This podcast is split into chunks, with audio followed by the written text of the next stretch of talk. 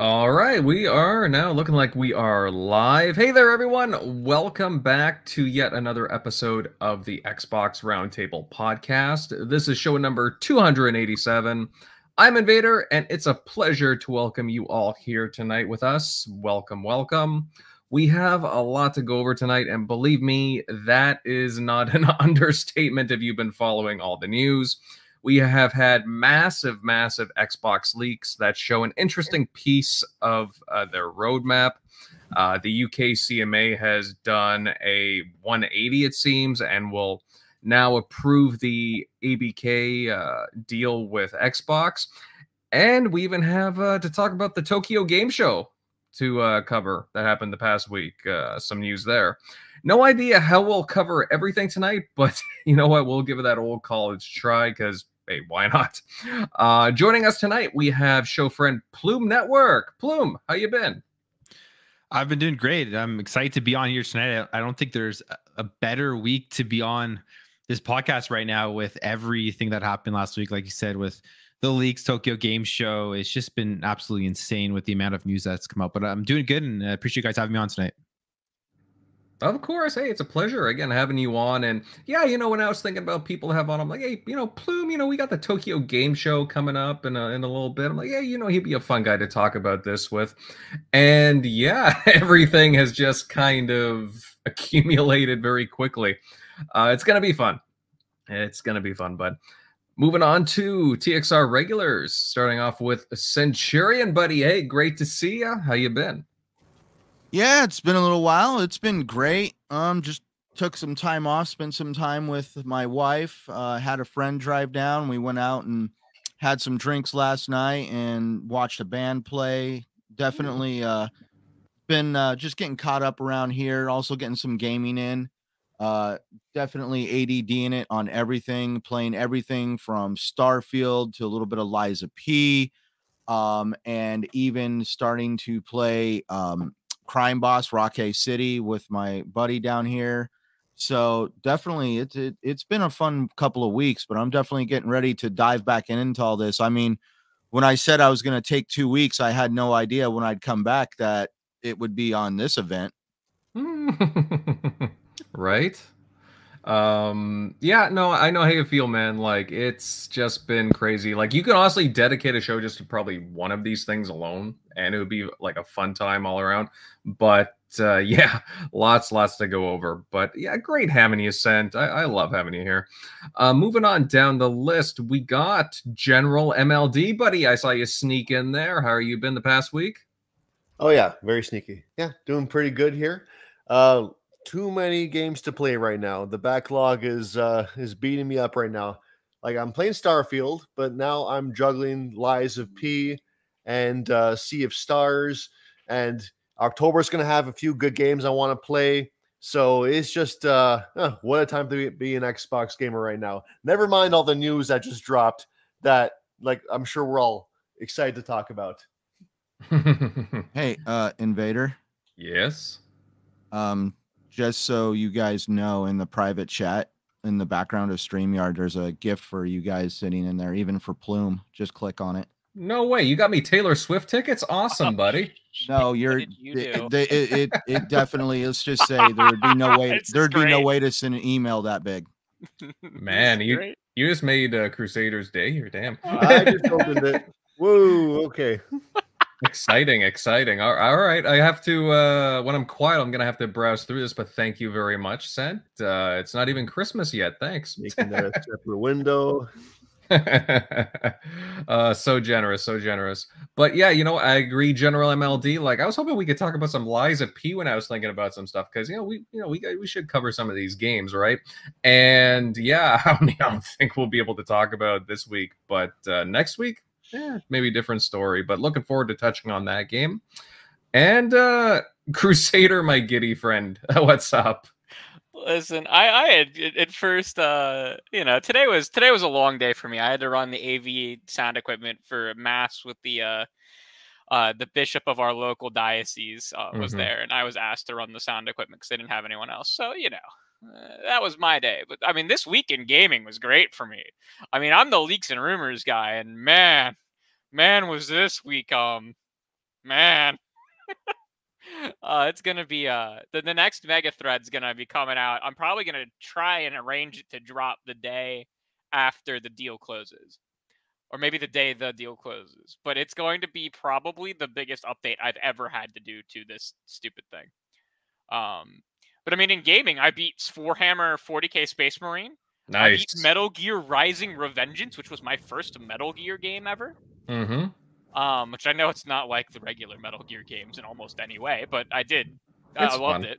And then I played Binary Domain. Ooh, you oh, actually got you like to that? It. Oh my god, I loved it. It's so good. It, it it had a couple of the boss designs were really clunky and like like difficult for no reason, but the man, it was like if Mass Effect didn't really have the choices.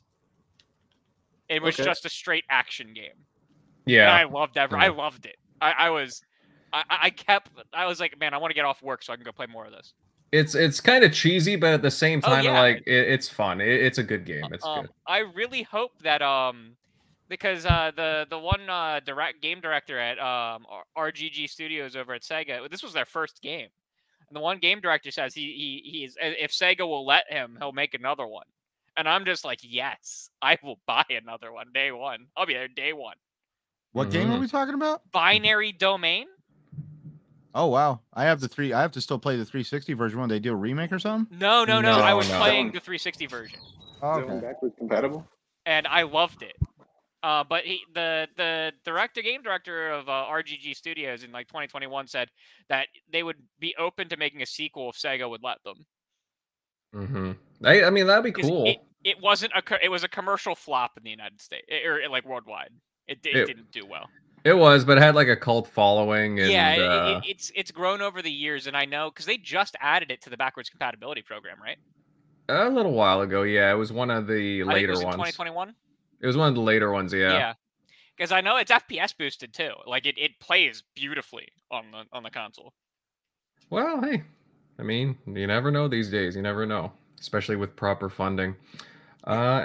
Let's see. Oh, and Eric Shockley, buddy. I saw you sneak in as well there. Uh, what's new and exciting?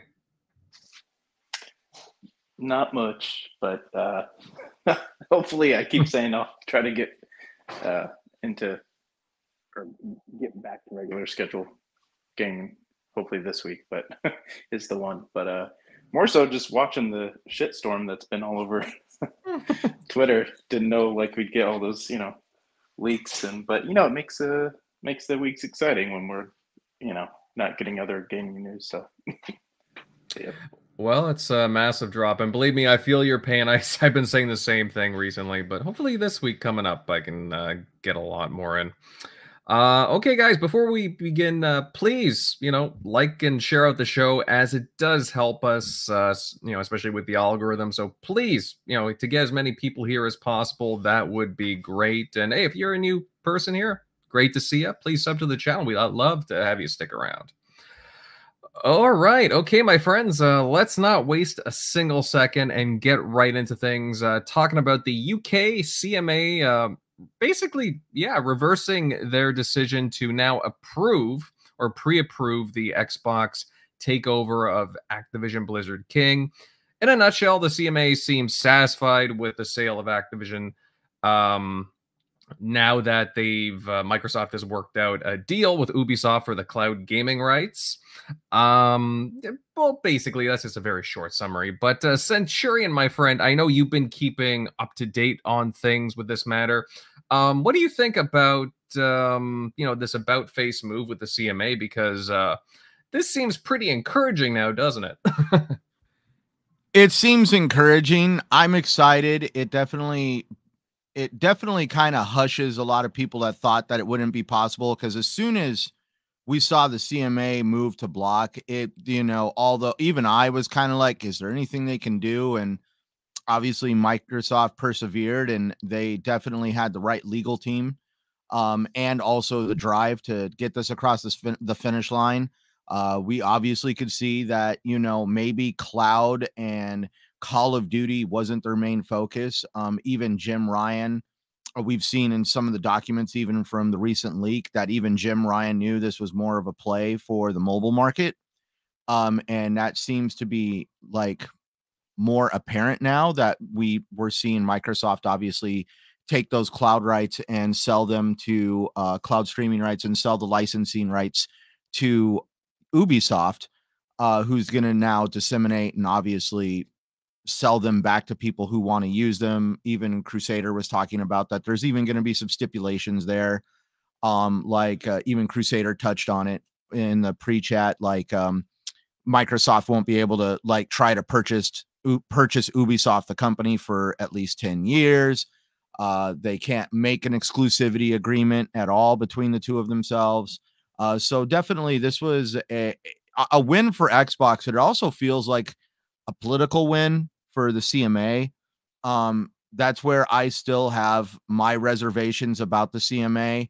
Um, you know, I know some people might not like what I'm about to say, but I don't trust them uh, because there, this has been a large amount, in, in my opinion, a little bit of political grandstanding from the C M A, because it just feels like they almost enjoy being like the hard ass of the regulatory community.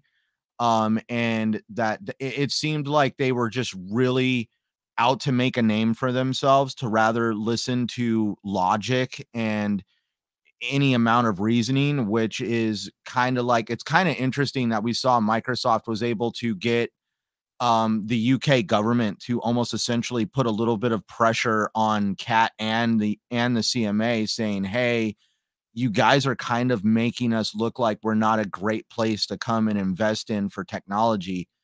Um, and that's where it's like, I, I even during like, did any of you catch like the Bloomberg interview uh, where the, like, I forget the reporter's name, but it was like one of the heads of the C M A, the, yes, the female yep, yep. individual.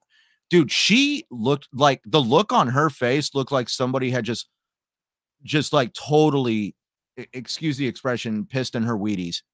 It, it was like she was not excited at all for the fact that they were going, that they're pretty much being, uh, that they're, like we say, backtracking, uh, because in, in her mind, she would have probably rather stick to their guns. Uh, but now that they, they realized like this has opened up a can of worms for the C M A. Um, because of the fact that they, like, even the U K Parliament said the C M A needs to really take into consideration how they can um, cause a lot of problems by just being a little too controlling. And that's where it, I'm, to me, it was also, it was kind of like a little bittersweet moment to see that the C M A is probably more than likely going to approve this deal. Um, but at the same time, we also saw earlier this year, remember that whole thing where the C M A thought, you know, they put out that memo that we don't see any issues with the deal and competition between Xbox and PlayStation, but we feel concerned about the cloud market. And even that was like very odd, even to me and a couple other people that were very invested in watching this. And like, for real, like I don't really put too much trust in the C M A, because we've seen them make this move before where you think they're going to approve the deal, and then all of a sudden out of left field, they just do something crazy. Um, I do have a good feeling that Microsoft has definitely um, won this battle, but at the same time, I'm not going to sit there and pop the cork on the champagne until this, until we are officially sure that this is going through, yeah. if that makes sense. At least the I, I sent this in our in our private chat, the full list of their residual concerns. None of them seem like something that uh, uh, Microsoft wouldn't agree to. They're all right. relatively reasonable. Um. Uh, it was so funny. I was watching that Bloomberg thing that you were talking about, uh, uh, Centurion. Mm-hmm. Did you um? Even she was like, yeah, we're just waiting for Microsoft to return with like slightly amended things. And I was like, oh, wow. Like, and because I was in your headspace until I heard that lady say that, that like, she was like, yeah, we're just waiting on Microsoft. Like, I don't even think this is going to take till the full October deadline. Uh, that, what is it? October eighteenth, sixteenth? eighteenth. Yeah. eighteenth. Yep. Um, because none of this, like, if, if you look at the list, none of it looks that horrible. No, and the, I think because they're, they're still going to be waiting as well on third parties and, and their feedback as to yeah. what they think about this new deal. But I, I think the most interesting thing that's going to come out of this is, is Sony going to push back again when they submit whatever they are, they going to concede now yeah. uh, knowing that this deal, they, they signed a deal like they can't. Yeah, like, exactly. What, what right? are they going to say? What is their, what is what they're saying even mean anyways? No, exactly. No, so we're still against this deal. That's why we signed a binding agreement with them. Like, yeah. So the, I'm waiting for the third party stuff. So probably will be nothing coming back. So I feel like it's, I don't know. I have Google and Apple, Google and Amazon. Could be. Yeah. I mean, Amazon's going to win like cake with this because those games are going to go straight to Luna. Yeah. Because uh, Ubisoft does all their streaming on Luna. Oh, yeah, is that uh, right? Hmm. They have a channel. They have a they have a stream. Oh yeah, that's right. I totally forgot about that. Yeah, yeah. Because like, I mean, for gamers, this literally means every streaming service that still exists is now covered. Stadia, of course, not, but like everything mm-hmm. else will be, except for maybe P S Plus Premium. But like, that's different. Am, am I the only person that feels that maybe this Ubisoft deal between Microsoft and Xbox is a little bit of a backfiring of PlayStation's involvement? Like, it's like the way I look at it, this is just yet another reason that PlayStation Plus looks devalued, because if by some chance um Call of Duty games are put in Ubisoft service, Ubisoft also still puts um some of their more sought after games in in P I mean excuse me in Ubisoft Plus or whatever their streaming uh subscription is called. But PlayStation, we all know, has taken the stance of we will not put our games day and date in our service, and we don't know when they'll come to the service. It could be six months, twelve months, it could be twenty-four months before you see a game that you really want to play and put in the service. Um and that's where it just feels like, because of Sony's meddling and getting the C M A to do what they did, basically PlayStation created more competition for themselves, stronger competition when it comes to subscription services. And it's almost like you guys are backing yourselves into a corner where you are going to have to start putting titles that people want to play day and date in your service. Even the judge during the F T C trial even said, why does PlayStation refuse to compete? Yeah. Uh, I, yeah. I'm really curious about that, because Ubisoft Plus multi-access, multi-access being the key word, is not available on consoles yet. Right, right. Only Ubisoft Plus is. Ubisoft Plus and Ubisoft Plus Classics, though I don't think you can get the Ubisoft Plus Classics separately. Um, oh no, Ubisoft uh, Ubisoft Plus multi-access will be coming to P C, Xbox, and Amazon Luna. Hmm. Well, interesting. I don't think that was the plan, but it's just it's just like a it's just it's just the consequences. Ideally, Xbox yeah. would have preferred to keep it all to themselves. Uh, yeah, I, I'm curious. Oh, ideally, though, because yeah. PlayStation doesn't allow any other companies to stream games on in their ecosystem. They are the only ones who have a cloud platform available. Microsoft is also mostly like that, but there is a single thing that is cloud enabled that is another company, well, like another streaming service. Sent, you do you remember that? What it is? What? It's the retro game thing. And the mm. Ant, what is it? Ant Online? Yeah, Ant Stream yeah. Online. Yeah, Ant Stream Online. So I'm not shocked to hear that the Ubisoft streaming is going to be available on Xbox. I'm curious if these streaming games are even going to be available on PlayStation. So in some of the stuff I sent you, you'll find it. Um, there's a internal chat. I think, like, are you familiar with what Slack is? Yeah. Yeah. It's, yeah so, it's yeah. Discord, so I don't know if it's a Slack chat, but you can tell it's an internal chat. Yeah. Where somebody is conversating about wanting to let the, the Microsoft engineers try to figure out if it's possible for the Xbox Game Pass yes. streaming to work on the browser of the P S five. Yep. And it, yeah. it doesn't work because there's not, um, Uh, whatchamacallit, they don't have all the webhooks um, because it's not a real browser. It's not like a functionally complete browser. It, well, it's and that's only where, meant, where, it's that's meant where to be they, hidden and not work. for, and that's why they were yeah. asking the engineers to start playing with it. Yeah, because I think they're trying to make a version where it can get around those limitations. Yeah. Um, the only thing is, like, for an end user, you have to know how to force that browser to open and be guidable. Mm-hmm.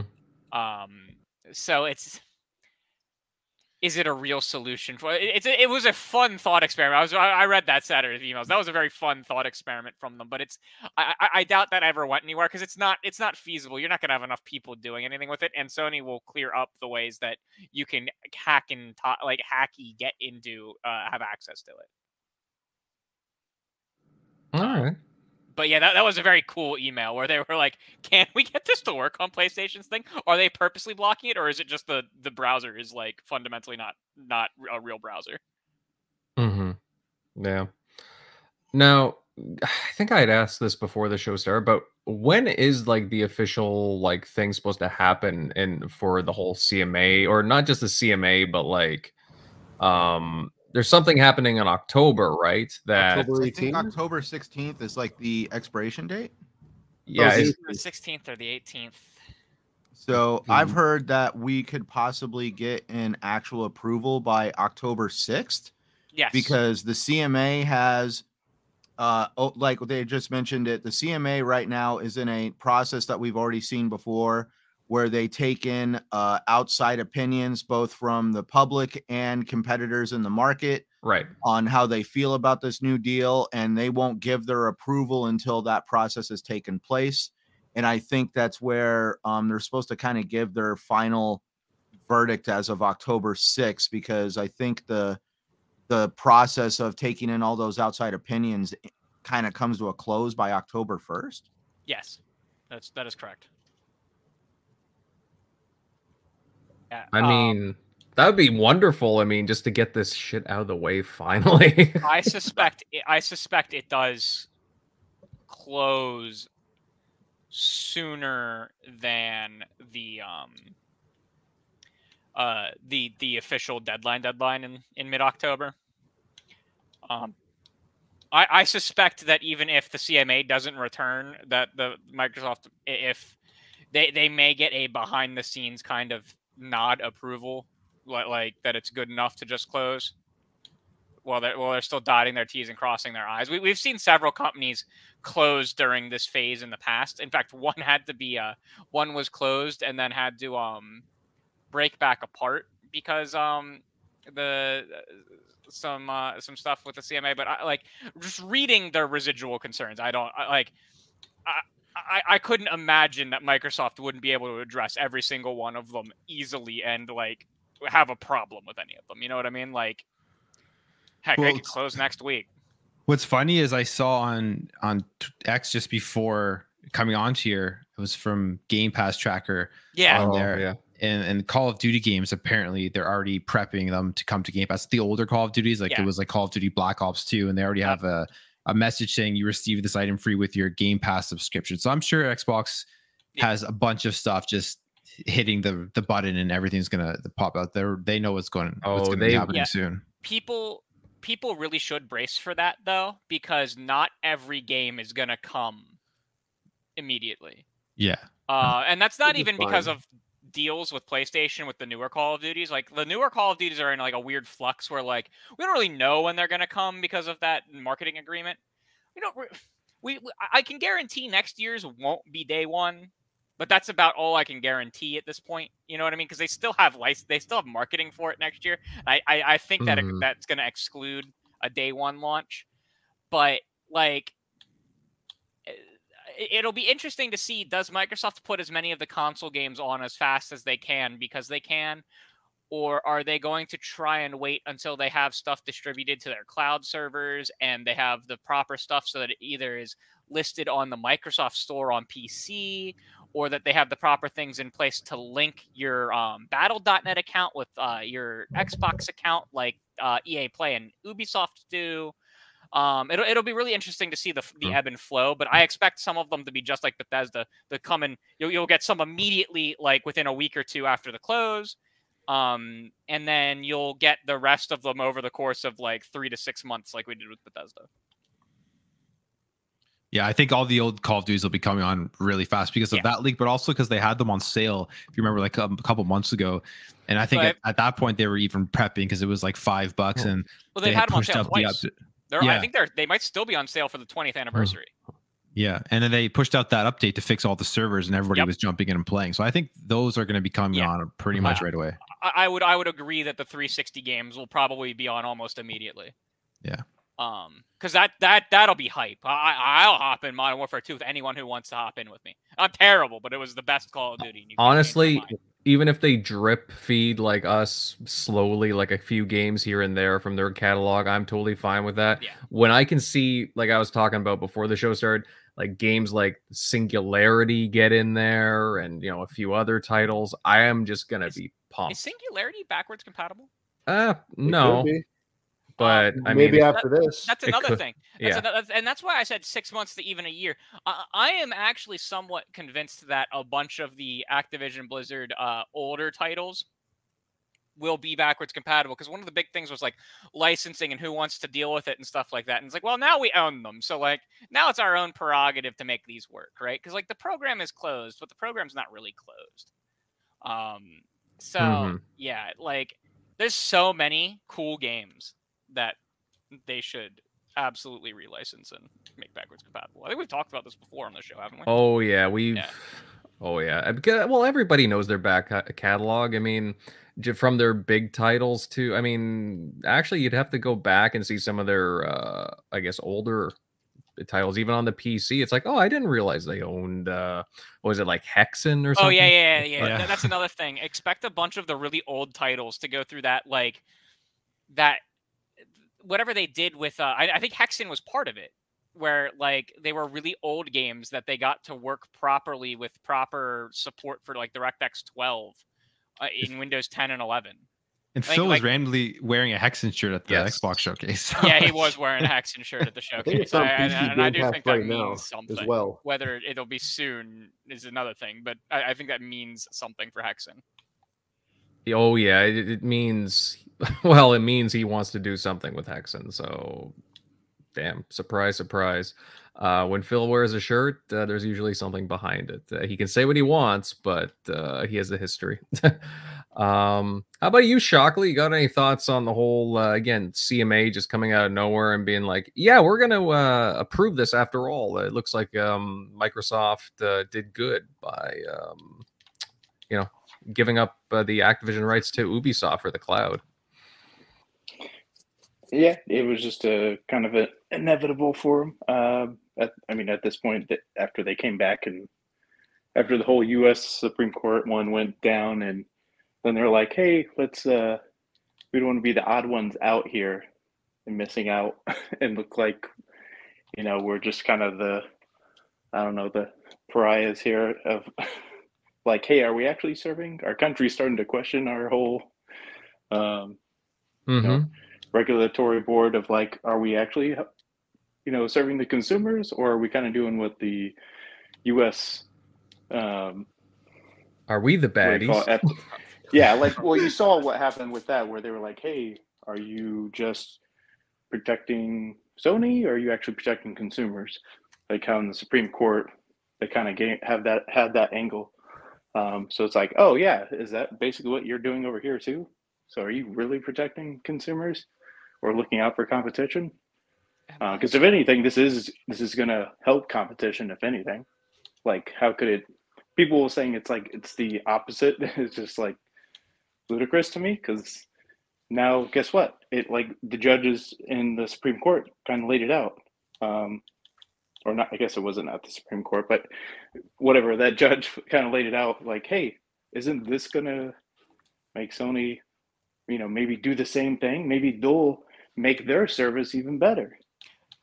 Oh. So like, oh, so that sounds good for consumers if I have both subscriptions, and hey, one's going to get better because this other one's, you know, bring in more content. So they're making theirs better. So naturally, Sony's going to try to make theirs better, kind of like how it's already been. You know, both of them have kind of, look what Xbox had before when it was just Xbox. Uh, actually, Xbox didn't even offer games with, you know, there were no games with gold until P S Plus came along, and then Xbox was like, well, shit, they're, you know, doing a whole live service, right, making you pay for internet, but they actually give games. So people, it, that's how it started. P S Plus started on not even live service. It was just like, hey, we just give you extras. So people had kind of built in that value added system. But then when, you know, both uh, parties had forced multiplayer for their subscription model, then it's like, well, Xbox only gives, they charge me this, but they don't give me all these games too. So I'm kind of getting gypped here. Um, but so then Xbox started putting in games with gold, and they were pretty decent for a while. And you actually got to keep the three sixty versions um, until they started to get really shit. But but stuff like that initially was good competition. You wouldn't have had those games um, had Sony's service just floundered and been shit, and they never came up with a cool way to get people on board with P S Plus initially. You would never had, you know, those initial free games that you got with your service. You would just been paying Xbox Live Gold and, oh, cool, I can order uh, pizza from Pizza Hut with my Kinect. Awesome, because I paid Xbox Live Gold. Uh, like dumb shit like that. Um, so, I mean, it's good that they've kind of came to their senses. Um, obviously, though, Xbox has made concessions enough. I don't know if I...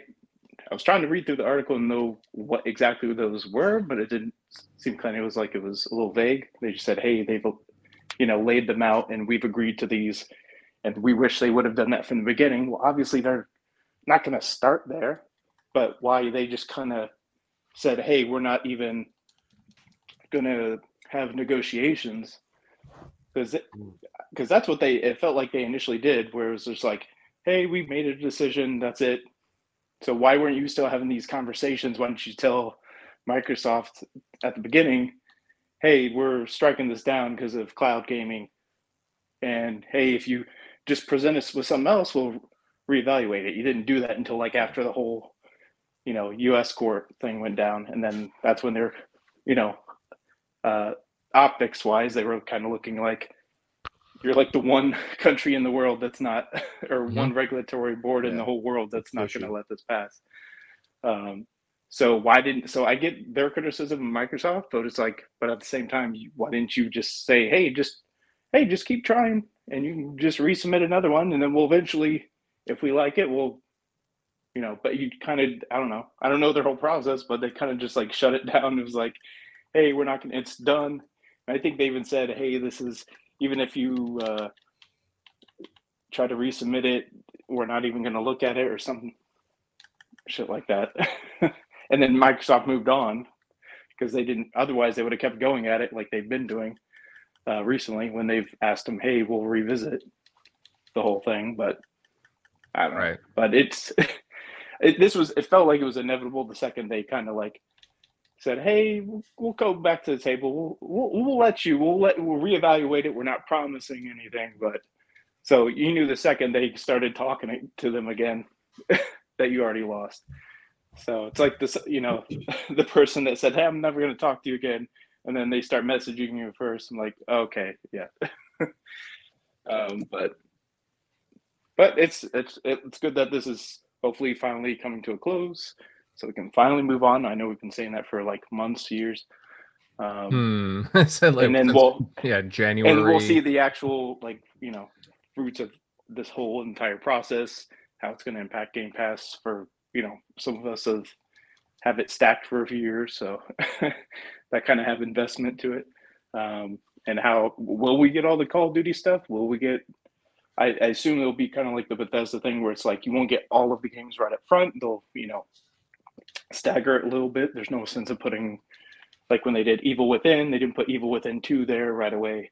So I'm sure they'll stagger some games in there. So, but mainly the uh, backwards compatible, maybe we can revisit that now that there's less red tape in between Activision, either I P or published games maybe, but who knows? I think there will be. Um, I, I do think that, again, some I P are still going to be tough, well, tougher, but I, I do think it does clear up some red tape, though, yeah. So that'd be nice. That'd be nice, um, because I'm all about the backwards compatibility. I, I love it. I love it. I want to be able to play some of those really awesome older titles, some of those uh, titles that... you know, didn't see a lot of love back in the day, but, you know, became some cult classics as well. Um, eh, again, I think this is a pretty good move. I mean, again, it, like I, in the chat, I do agree that, like, for Microsoft, yeah, it did, does suck that they did have to, uh, you know, work out this deal. And um, um, actually, they had to go other way with a lot of different partners for uh, the cloud streaming and cloud gaming and so on. Um, but they did, and obviously they think it's worth it to be able to do this. So um, in the long run, hey, Xbox, Microsoft is going to be able to own Activision Blizzard King, and it is a huge step for them. Huge step. Because remember, I mean, people were complaining, you know, a few years ago, you know, oh, you know, why doesn't, you know, Microsoft just go out and buy this and that, this and that. Well, I think they've quieted a few people and then some. Oh, guys, any other thoughts on uh, U K C M A giving their uh, approval? Yes, no? I'm just glad it's over. Well, wake me up on, on October eighteenth. All right, I'll make sure to uh, give you a good poke there, pal. Have a coffee in the hand, and uh, we can celebrate. Oh, yes. Oh, yes. And it's finally over. And then we can talk about who they're going to be acquiring next. Kill me. Kill me before we do that. I, I mean, I would rather not Crusader. I would rather well, not. The funny part is, like, what really kind of sucks about that statement is, you know, we know. Well, it's not that. It's also with what Embracer Group is doing. Mm. Yeah. And, and, and yeah. the shit show that's being created right now by yeah. them. And Microsoft is probably going to have to probably buy some studios just to keep some of the games that they have in the works alive. Yeah. Mm-hmm. Yeah, it's um, gonna be interesting because it sounds like there's gonna be a fire sale soon from well, Embracer. They, they also said that they were open to investment from outside studios, like not necessarily purchasing, but like uh, publishing. Like if people wanted to take over publishing and funding of of stuff, or if people wanted to form deals. So I wouldn't be shocked if like maybe Microsoft doesn't buy. Maybe they don't buy anything. Extortion or blackmail. Maybe they just start funding a, a crap ton of stuff. Like, it's, it's it sounds like extortion or blackmail because it's like, hey, you know how you have that game that's being worked on by Square Enix? Well, they need money. Yeah. And it's like, are you kidding me right now? Like, it's going to be like that. Like, either buy, I mean, not Square Enix, uh, Crystal Dynamics. Yeah. Shit. Right. Right. And, and, and that's where it's just like, wow. So I got to give you guys either a cash infusion or I got to buy the studio. Because y'all got greedy and you bought too damn much. Oh, yeah, they bought a lot. I mean, granted, a lot of the studios that they bought weren't a lot, but they did make, yeah, they did buy uh, a few publishers. And... From, from what I've read and taught, and somebody I chatted with earlier today, uh, he said that Embracer Group has spent two hundred fifteen percent of their value. So basically, they have spent more than they are worth. And he says yeah. that they're actually in line, I think, to lose, I think, what was it? Crusader, I think like somewhere around three billion dollars. Yeah. It's wow. a lot, yeah. It's like, a lot I mean, you're just like, that's insane. I expect yeah. that they will sell, um, uh, I, I expect that, uh, we were talking about it last week. I, I, I actually really expect, um, uh, Gearbox? Gearbox to be sold, yeah. Um, Whether mm-hmm. they sell Gearbox to itself and Gearbox goes independent, or they're sold to two K, because two K was like, we don't comment on ongoing um on ongoing rumors of mergers and acquisitions instead of outright denying it. Well, even Crystal so, Dynamics, like they they let go a few uh, people, I think, from marketing recently. Yeah, I, I was talking about that. I actually think that that has more. I think that that has more to do with the fact that um uh Marvel's Avengers is like completely like. Oh yeah, shuttering entirely at the end of this month. If you, the game is four dollars right now for the definitive edition. Go buy the game because it's going to be delisted forever after, uh, um, like the this week. Um, good game for four dollars. Excellent game for four dollars. And the multiplayer and stuff's still going to work. But they let go of like nine marketing brand people and one I T person. Rip the I T person. uh, I, I I salute you as a fellow brother of I T. Um. Uh, and like when I when I look at that, I'm like, yeah, and I, I wouldn't be shocked if layoffs hit um Aspyr pretty hard. Mm-hmm. Asp yeah. Aspyr Media, they're like the the remaster and porting studio. Do they or, do they own uh, what was it? Uh, Saber Interactive. Interactive? Yeah, Saber's probably their safest bet right now. Yeah. Um, Saber's been doing really, really, really well, and under Saber is A four, which is the Metro people. Yes. And they've been doing really, really, really well. Mm-hmm. Um, isn't Saber also now got the uh, KOTOR remake dropped in their lap? Yes, KOTOR most likely went to them. Yeah, um, that that which makes work, me more yeah. confident in it than being at Aspyr ever did. Interesting. Yeah, and remember, uh, Saber is also working on the uh, Space Marine two game as well. Yes. Yeah, yeah, that's, that's right. Saber Paris. What was that? Wow. Saber has a bunch of studios, like yeah. like ten or fifteen studios worldwide. Yeah, that's correct. Yeah. You think they're a potential pickup?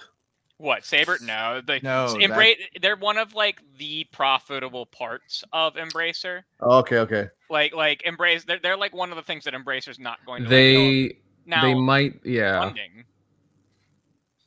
Funding, um, yeah. Unless they let go of some of the uh, in like the they bought a slew of indies too underneath them. So what I wouldn't be surprised. Also scary is also Embracer is not only willing to sell studios, but they're also willing to sell I P. Yeah. Like, like I mean, I think did, didn't they sell like the Lord of the Rings I P? So they they own. That's another thing that I could see them selling off as Middle Earth Enterprises, because that is actually a cluster fuck and a half of of, of, of, of I P licensing, because they own like eighty-five percent of the Lord of the Rings I P. But the rest of it is held by uh, the Tolkien estate. So you can't do everything you want with the Lord of the Rings I P. With, and with what happened with Gollum? Middle yeah. Earth Go yeah, dude. Now, oh they, they have announced a couple of cool like Lord of the Rings titles. I mean, they're not... They're all very niche, but they announced the... Uh, like, there's that Lord of the Rings like Return to Moria game. Oh, yeah, I did see that. Out. Yeah. Um, and then they just announced, uh, like in the last week, it's basically like a like cozy uh, Animal Crossing or uh, Stardew Valley, you know, like, like like that style of cozy game. Um, they announced that it's called Tales of the Shire, and it's supposed to be a cozy game set in the Shire. Which, sure. Fantastic. Sure, why not? I'll pay. I'll, I'll buy it and play it with people. Let's go. People should know that I like Lord of the Rings more than Mass Effect, but it would be weird if I branded myself after Viggo Mortensen. So Garrus it is. Oh, that's actually interesting. I didn't know yeah. that. All right. All right. Very cool. Very but yeah, cool. I, I could see them selling Middle Earth Enterprises because like mm-hmm. it, it's they're getting the Lord of the Rings I P with it. And can they make that a profitable thing quickly? They, they well, they also dumped off uh, the Tomb Raider uh, film rights. Uh, well, if I'm right, Amazon picked them up. So that's never actually been confirmed. There was rumors that they sold Tomb Raider entirely to Amazon, but mm. like Amazon never confirmed it. Crystal never confirmed it. Embracer never confirmed it. Well, unless they're not um, ready to talk about it yet. Because But could, uh, you could also see it happening, though, especially yeah. with the way uh, they picked up M G M. Yeah, yeah. And, and they are. Um, Amazon is publishing the next Tomb Raider game. That that was confirmed before the rumors that they were selling Tomb Raider as a whole. Um, mm-hmm. But Amazon is publishing the next Tomb Raider game. Mm-hmm. Yeah, yeah. I mean, we'll have to wait and see about that one, but honestly, nothing surprises me anymore in the game industry, especially like what the last couple of years have taught me. Expect the unexpected. um, all right, guys, I think uh, we'll move on from the U K C M A talk, and judging from uh, how the chat's been uh, going on the past uh, couple of minutes, I think people want us to get over yeah. to... Uh, the big stuff, the big stuff. But guys in the chat, again, it's great to see you all here. Uh, a lot of familiar faces, some I haven't seen in a little while. Always, always awesome to see you here. Um, if you haven't done so already, guys, please share out this show. I'd love to have more people in here. And hey, give it a like if you haven't done so already. Give it a good thumbing because, uh, you know, that's always appreciated. All right, guys. I mean, again, another topic I don't want to waste a lot of time on, uh, just like kind of BSing around it. Let's pivot over to some spicier news. And earlier this week, Microsoft had, ooh, what do you want to call them? Unredacted documents and emails between executive figures. Just get out into the open wild for the world to see. Uh, what, you may ask? Hmm. Well, amongst other things, a brand new design controller, uh, a discless Xbox Series X, and yeah, we even have uh, Bethesda's roadmap from like a few years back, uh, detailing some, well, interesting releases, some known, some not so much, and hey, there, there's other stuff in here as well. It's kind of a very bloated, bloated thing here. Um, I know everybody here probably wants to chime in on this one, but you know what? I'll lead off with our guest on this one, uh, Plume, because uh, I know like you've been touching on this on your channel, uh, Plume. It's very interesting. Uh, what do you think of this massive leak? Anything uh, catch your eye in particular amongst the uh, the giant, giant info dump? Yeah, well, I mean, a lot of stuff caught my eye. It was an insane info dump. A lot of it is like older information. Obviously, I would say like the most, uh, the biggest thing that will will be coming to fruition most likely is going to be the console that we saw, the Xbox Series X All Digital, and that new controller. Mm-hmm. Um, The the controller itself sounds pretty cool with the new stuff that they're adding in. Excited for how they're going to utilize haptic feedbacks, because I'm actually a fan of haptic feedbacks on the Switch and on, on the P S five. I actually like what they've done there with that. And they've said things like they're going to be using it for sound and just making the controller more immersive. So that's pretty cool. Um, the Series X, it's an all digital Series X. That one, I mean, I don't, for me personally, I don't see a reason for me to pick that up, but mm-hmm. hey, it's not a surprise that they're doing a refresh halfway through a generation with most likely a smaller console. And as the industry moves all the all to digital, right, they're going to be trying to utilize that with, I mean, right now they already have an all digital console with the Series S. So I think that was probably the biggest stuff in terms of, as gamers, what we are actually going to be getting from these leaks that we are seeing now in advance. Everything else, there was just like a lot of emails, conversational emails back and forth, and a lot of people were were jumping on um, these emails as like fact as to what Xbox was going to be doing in the future. Like I talked about in, in a video today, mm-hmm. a lot of people were talking about Xbox potentially not being here after twenty twenty-seven because of that email Phil Spencer responding to uh, the the subscribers for Xbox Game Pass, and if they had, didn't reach a certain amount by uh, twenty twenty-seven, they would have to rethink their business. And I kind of read that as Phil Spencer being so confident based on how Game Pass has what they have as a service that they'll be far surpassing the twenty thirty projections. Um, so that was pretty interesting to see, though, that uh, they clearly have a set of goals that they are confident that they will be meeting, and if they don't, they may have to rethink some of the stuff that they're doing. Um yeah, and then like the whole Nintendo talk and the Warner Brothers and uh Valve mm-hmm. companies that they that they were just kind of thinking, oh, these would be insane if we were to acquire them, uh, specifically when it comes to Nintendo. Obviously that's never going to happen, and I would never want that to happen. I think that would actually be a bad thing for the industry overall. Mm-hmm. But um I don't think that I don't think that was, is actually something that Phil Spencer logically thinks would be possible. I could be wrong, and if he does think that, to me, that's kind of crazy. But uh, yeah, th that was interesting seeing what they were acquiring. And then we got the whole roadmap with their games from Bethesda.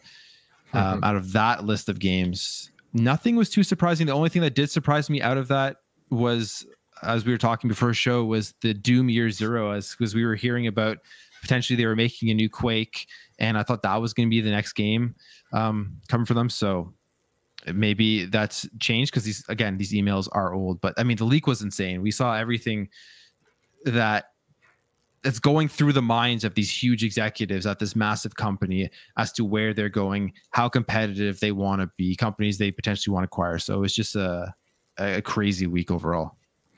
I mean, there are some nice things like Ghostwire Tokyo sequel, for example, that is nice to see. Um, yeah, I, I, I didn't beat the game personally. I, I still got to play through it, uh, finish it, but I am enjoying what I, I am. I, I have played. Uh, one omission there that I didn't see was uh, Evil Within three, which I thought was being teased, which is interesting. So, yeah. It should be noted that there are some project names that yes. we don't know what they are. Right, like um, Project Hibiki is um, confirmed to be uh, Hi-Fi Rush. That's what I thought. Yeah. But there is, I'm looking at the list. There's Project Kestrel and Project Platinum.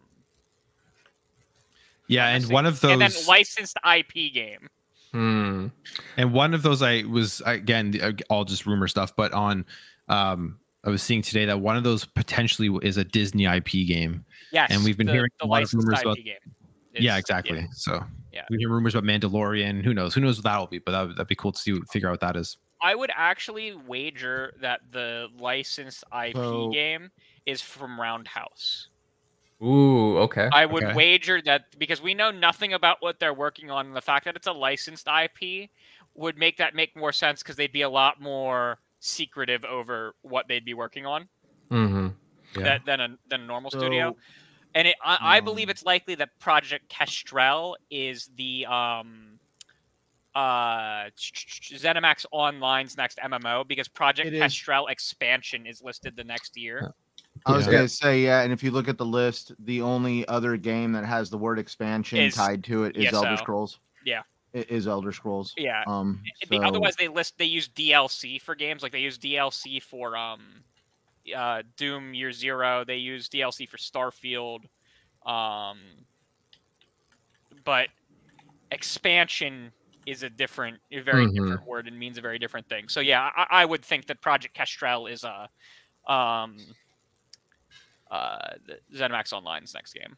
I mean, keep in mind, because uh, they were ballparking like Starfield, Redfall, Ghostwire, uh, even Hi-Fi Rush coming out in like, what, late twenty twenty-one? Uh, so, yeah. I mean, obviously things changed, right? And uh, projects got bumped either a year or two years, huh. something like that. Does anyone know what Bethesda's fiscal year actually was? Like, when it ran? Because this is their fiscal year twenty-one, which I don't know what their fiscal year comprised of. Because like Microsoft starts and ends in like the last week of, or the last day of June, first day of July, right? It it starts the first day of July, ends the last day of June. Um, so like I don't actually know what these fiscal years line up with um actual years. Does that make sense? Yeah. yeah, yeah, I get you. Yeah, I, I don't know what their fiscal, because this was Bethesda's fiscal year, I believe. Um, yeah. And not Microsoft's. Because I think this document was from twenty twenty, from the acquisition, and it was like a document that Bethesda gave to Microsoft that Microsoft then gave to the courts. Hmm. Yeah, I mean, it is from twenty twenty, so I'm, I'm assuming that would make yeah. sense, yeah. Um... No, I mean, I would have to look further into what uh, their fiscal year would be considered. Yeah. Um, that being said, I mean, the projections still kind of, you know, got pushed back quite a bit. So, you know, ballparking when Dishonored three or Ghostwire Tokyo two or even this new Doom game, uh, who knows, really? Um And then again, again, things change too, because since they got absorbed by Microsoft, you know, they don't have the pressure to release as early, I'm assuming, considering that, you know, their their release schedule would be based around like even other Xbox Game Studios titles, correct? So, yeah, just be interesting. Be interesting to see how everything else lines up. Uh Let's see. General M L D, got any thoughts about the leaks? Oh, where to start? I mean, we talked about the games already. Um, yeah, Doom Year One, that surprised me because, you know, we all heard those rumors about like a possible Quake reboot. Maybe that's still a thing, but who knows? So that's good. I mean, they're going to complete the Doom trilogy. Dishonored three, that surprised me because they kept saying how Dishonored one and two just weren't big sellers. But now that they're part of Xbox and You got Game Pass changing the metrics on what's uh, what's a success and, you know, engagement and all that stuff over sales. Uh, I think they can finally make the game now.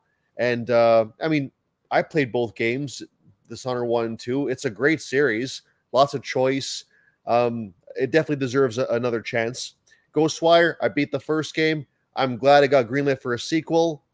Um, the license game, you know, I'm inclined to believe it's uh, that Disney property too, Mandalorian, but who knows? That that could be anything. But I, I, I hope it's a popular I P that can really, uh, you know, set Xbox apart. As for the other the other two unknowns, yeah, Roundhouse, ZeniMax Online, could could be anything. Uh, I, I can't wait to hear about those. Fall, Fallout three and Oblivion remasters, I think those will be multi-plat, because Phil Spencer did say that legacy titles will probably stay multi-plat. I mean, we saw what happened with uh, the Quake two remaster, and I think those will be the big profit drivers. If anything, like like if Dishonored three or whatever, like, don't really perform as well, these games will more than pick up the slack and, you know, make Bethesda like in in, in the in the green, right? So, and I'm looking forward to playing both games myself, because Fallout three, it got the the backwards compatibility boost and all that stuff, right? So they got to do something extra on top of that to really make it stand out. So I, I'm curious what that will be. Elder Scrolls six exclusive, because of course it is. Yes. Like, come on. If Starfield's exclusive, this will be exclusive. It is a tentpole franchise for Xbox. It, they're going to make it synonymous with the Xbox brand. They'll do that day one, sorry, that, that four-day early access kind of stuff to buy in. They'll make their money, no questions asked. This is a P C game franchise first and foremost. Sure, it has a big console base, but this is a P C kind of centric kind of title. That's where Elder Scrolls kind of made its mark. And it's on P C day one. We all know that. So um, being exclusive is not an issue whatsoever. So there's that. The console refresh, that, that, that looks nice. The improvements look good. Apparently it runs on less power, uh, the, the smaller chipset, all that stuff. Um, I'm not a big fan of the design, but I, I don't think it's finalized. And silver lining of all this leaks, they can gauge the online reactions and make changes accordingly. Because I see people saying online, if it's a cylinder, how are you going to set the thing on side and, and it's not going to roll off? Like, you know, they have to think about these things, because some people do put their Series X on its side. Mine is. So, right? Mine's on its side. Yeah, yeah. It works pretty well, yeah. yeah. Yeah. So, I don't think it's a finalized design, so I'm not worried about that. But the improvements are, yeah, I'm, I'm glad they're at least doing something, right? The controller, I saw the controller as inevitable. I mean, they did like a survey a couple years back saying if yeah. they would like uh, to do, if they would like gamers to have the same features as, say, like the P S five controller. And here they are. I mean, okay. Th these companies, they take uh, pages from other people's books all the time. So, hey, one less thing, right? Because there is one thing about this new controller. It has rechargeable batteries. And people have been complaining about that since like the three sixty days, right? So one less narrative, right? So there's that. But I think what people are really locking on to, because, you know, I'm plugged into the whole the whole console war aspects here, right? People keep harping on the Phil Spencer email saying twenty twenty-seven, that's the deadline. The Xbox needs to meet certain criteria, otherwise we're going to leave gaming. And it's just so clickbaity. It is outdated information. This is pre A B K, and of and basically what the, what the whole thing was trying to say, in my opinion, was that like like any business, if it if it doesn't see a return on investment, you're going to be in trouble. But that's true for any business. But that predates A B K, and these guys are so profitable. They have so many I Ps, so many games that are raking in billions of, like, like what? I don't know, I want to say billions of profit, but like a lot of profit every year. And that's going to be added to Xbox. And there will be a Game Pass boost, one hundred percent. Xbox will be sustainable. Any, any questions of Xbox profit or sustainability will be put to rest the day this thing is official. So uh, they'll be just fine. And it only makes me think, if they want, if they have these crazy ambitions for Game Pass and these high numbers to make, it, it just makes me think about what are they going to buy? What are they going to do to get those uh, numbers up? And it's just interesting to speculate about. Like, how are they going to leverage Game Pass on P C, on console, on mobile? Who are they going to buy to increase the Game Pass value? It's just very interesting to see and think about. But in the end, we benefit because I'm a Game Pass subscriber, and I just know over the years it's going to get even better because they these guys wanted to work, and okay, okay, it'll be to my benefit. So these, those guys, uh, the console warriors, they can harp about these uh, emails and take them out of context. But in the end, Xbox just wants to grow, and that's exactly what they're doing. And they're not going to stop here. And, you know, it's been two years now. And I'm interested in seeing what really they're going to go after now that they're unleashed and they're no longer, they'll no longer have to play nice and stand still and not have to expand so, to appease the C M A. So uh, interesting times ahead. But uh, these leaks, it, it's unfortunate. I'm, I'm sure they would have preferred to announce these on their own time. But uh, hey, now they can gauge reactions and plan accordingly. And I think it'll, the, the actual plans, it'll be even better. So that, that's my take. I see it as a net positive. They'll take and learn from this and learn what people are saying from it. All right. All right. That's fair. So everybody put down M L D for a new controller, new console. I mean, no, I just, it is interesting though, all this stuff, like whether it be hardware, especially, like just very interesting. I mean, like the new controller, uh, judging by the mock-up there, I don't know, it looks pretty cool. Actually, it reminds me a lot of, uh, was it the Switch Pro controller in some ways mixed with like the Luna. I don't know, I guess like there's a whole there's a whole kind of different like vibe to it. Alex, I'm kind of liking it, kind of liking it. I do agree with Plume though. I like the haptic feedback. I'm personally game for it, and I think Phil has even said, you know, how much that he likes it too. So I, to me, this was kind of expected.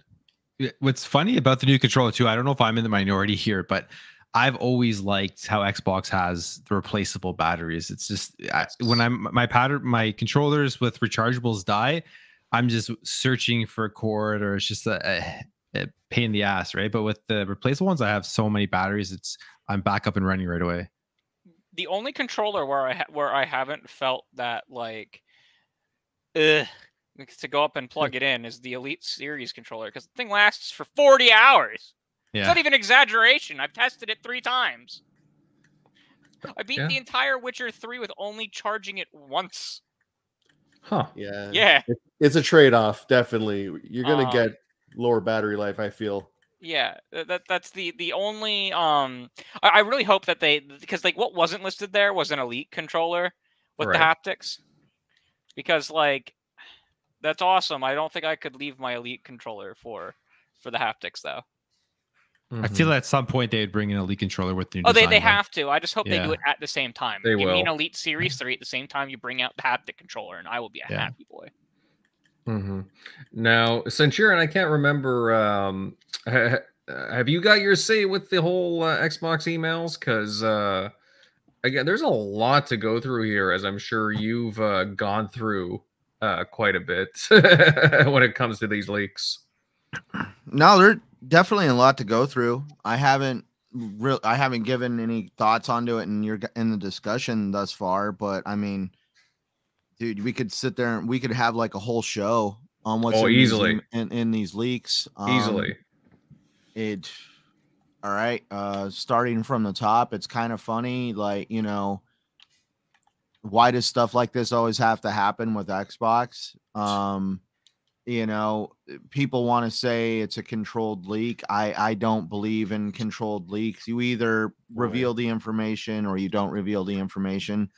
Um, you can you can plainly see the serial numbers in the images that are like like it, it's like watermarked over the image, so that way they knew what they would know where the leak came from if the image showed up on the internet.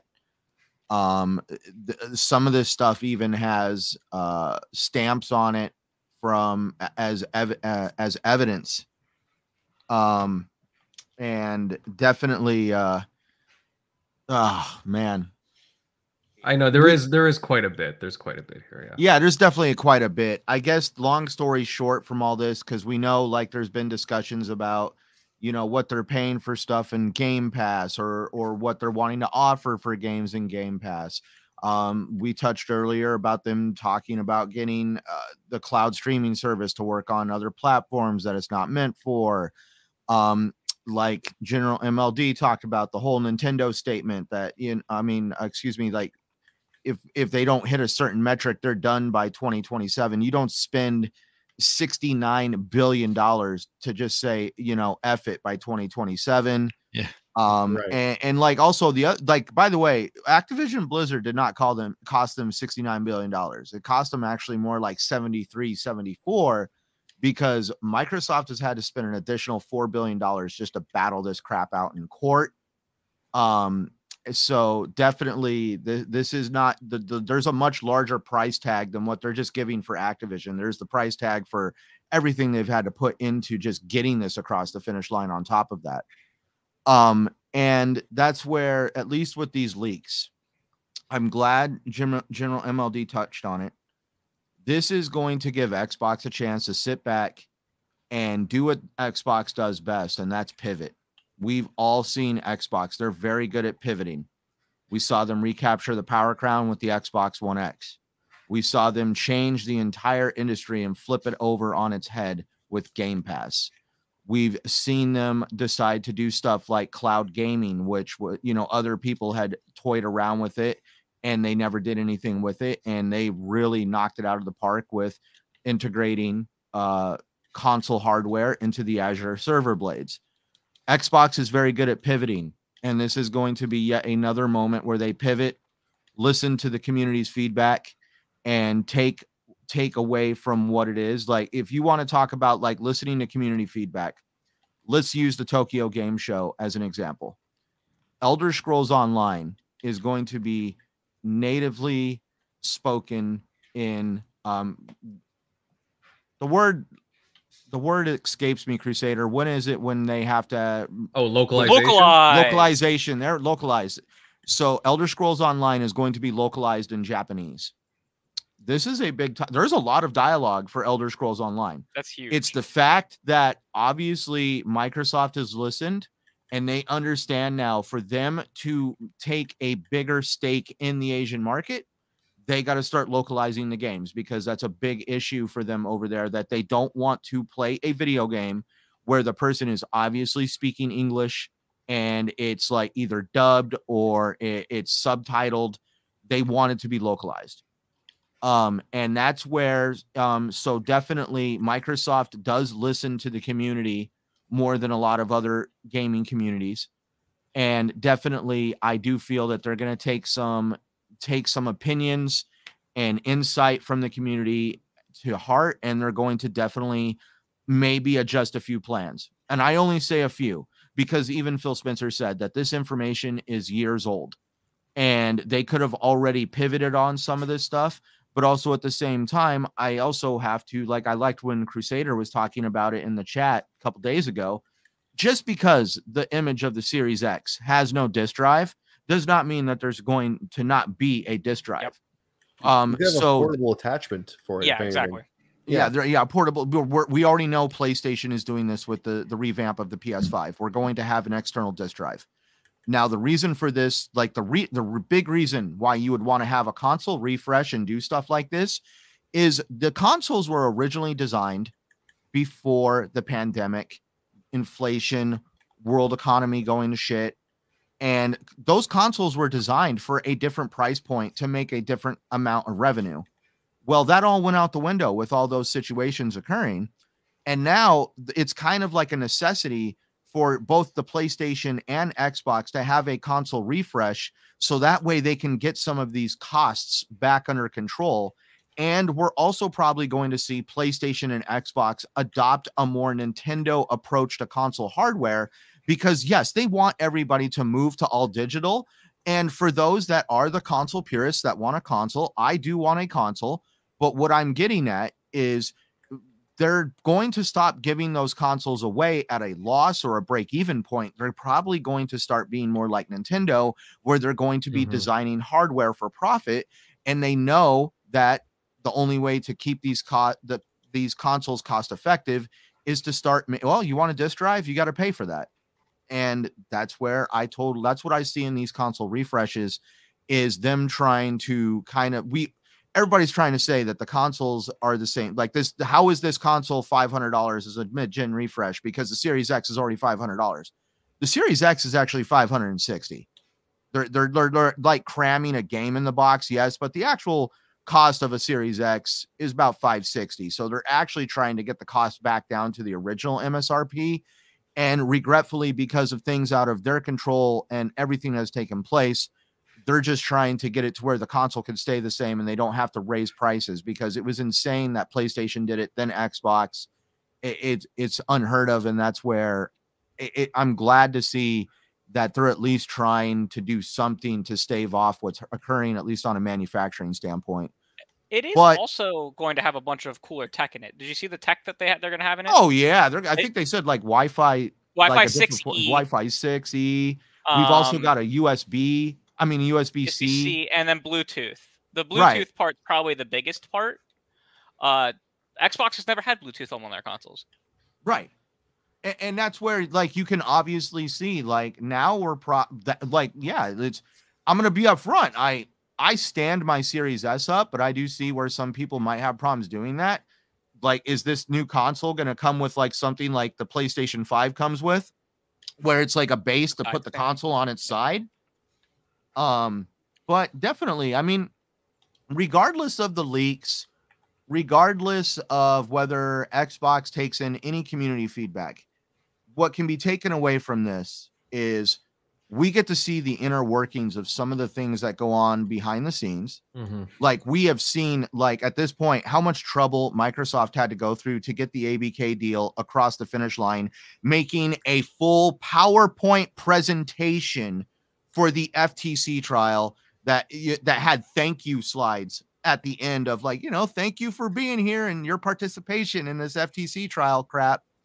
Mm-hmm. Um, and that's where it's like, and we also got to see behind the scenes of like what it was to bur- to purchase Bethesda.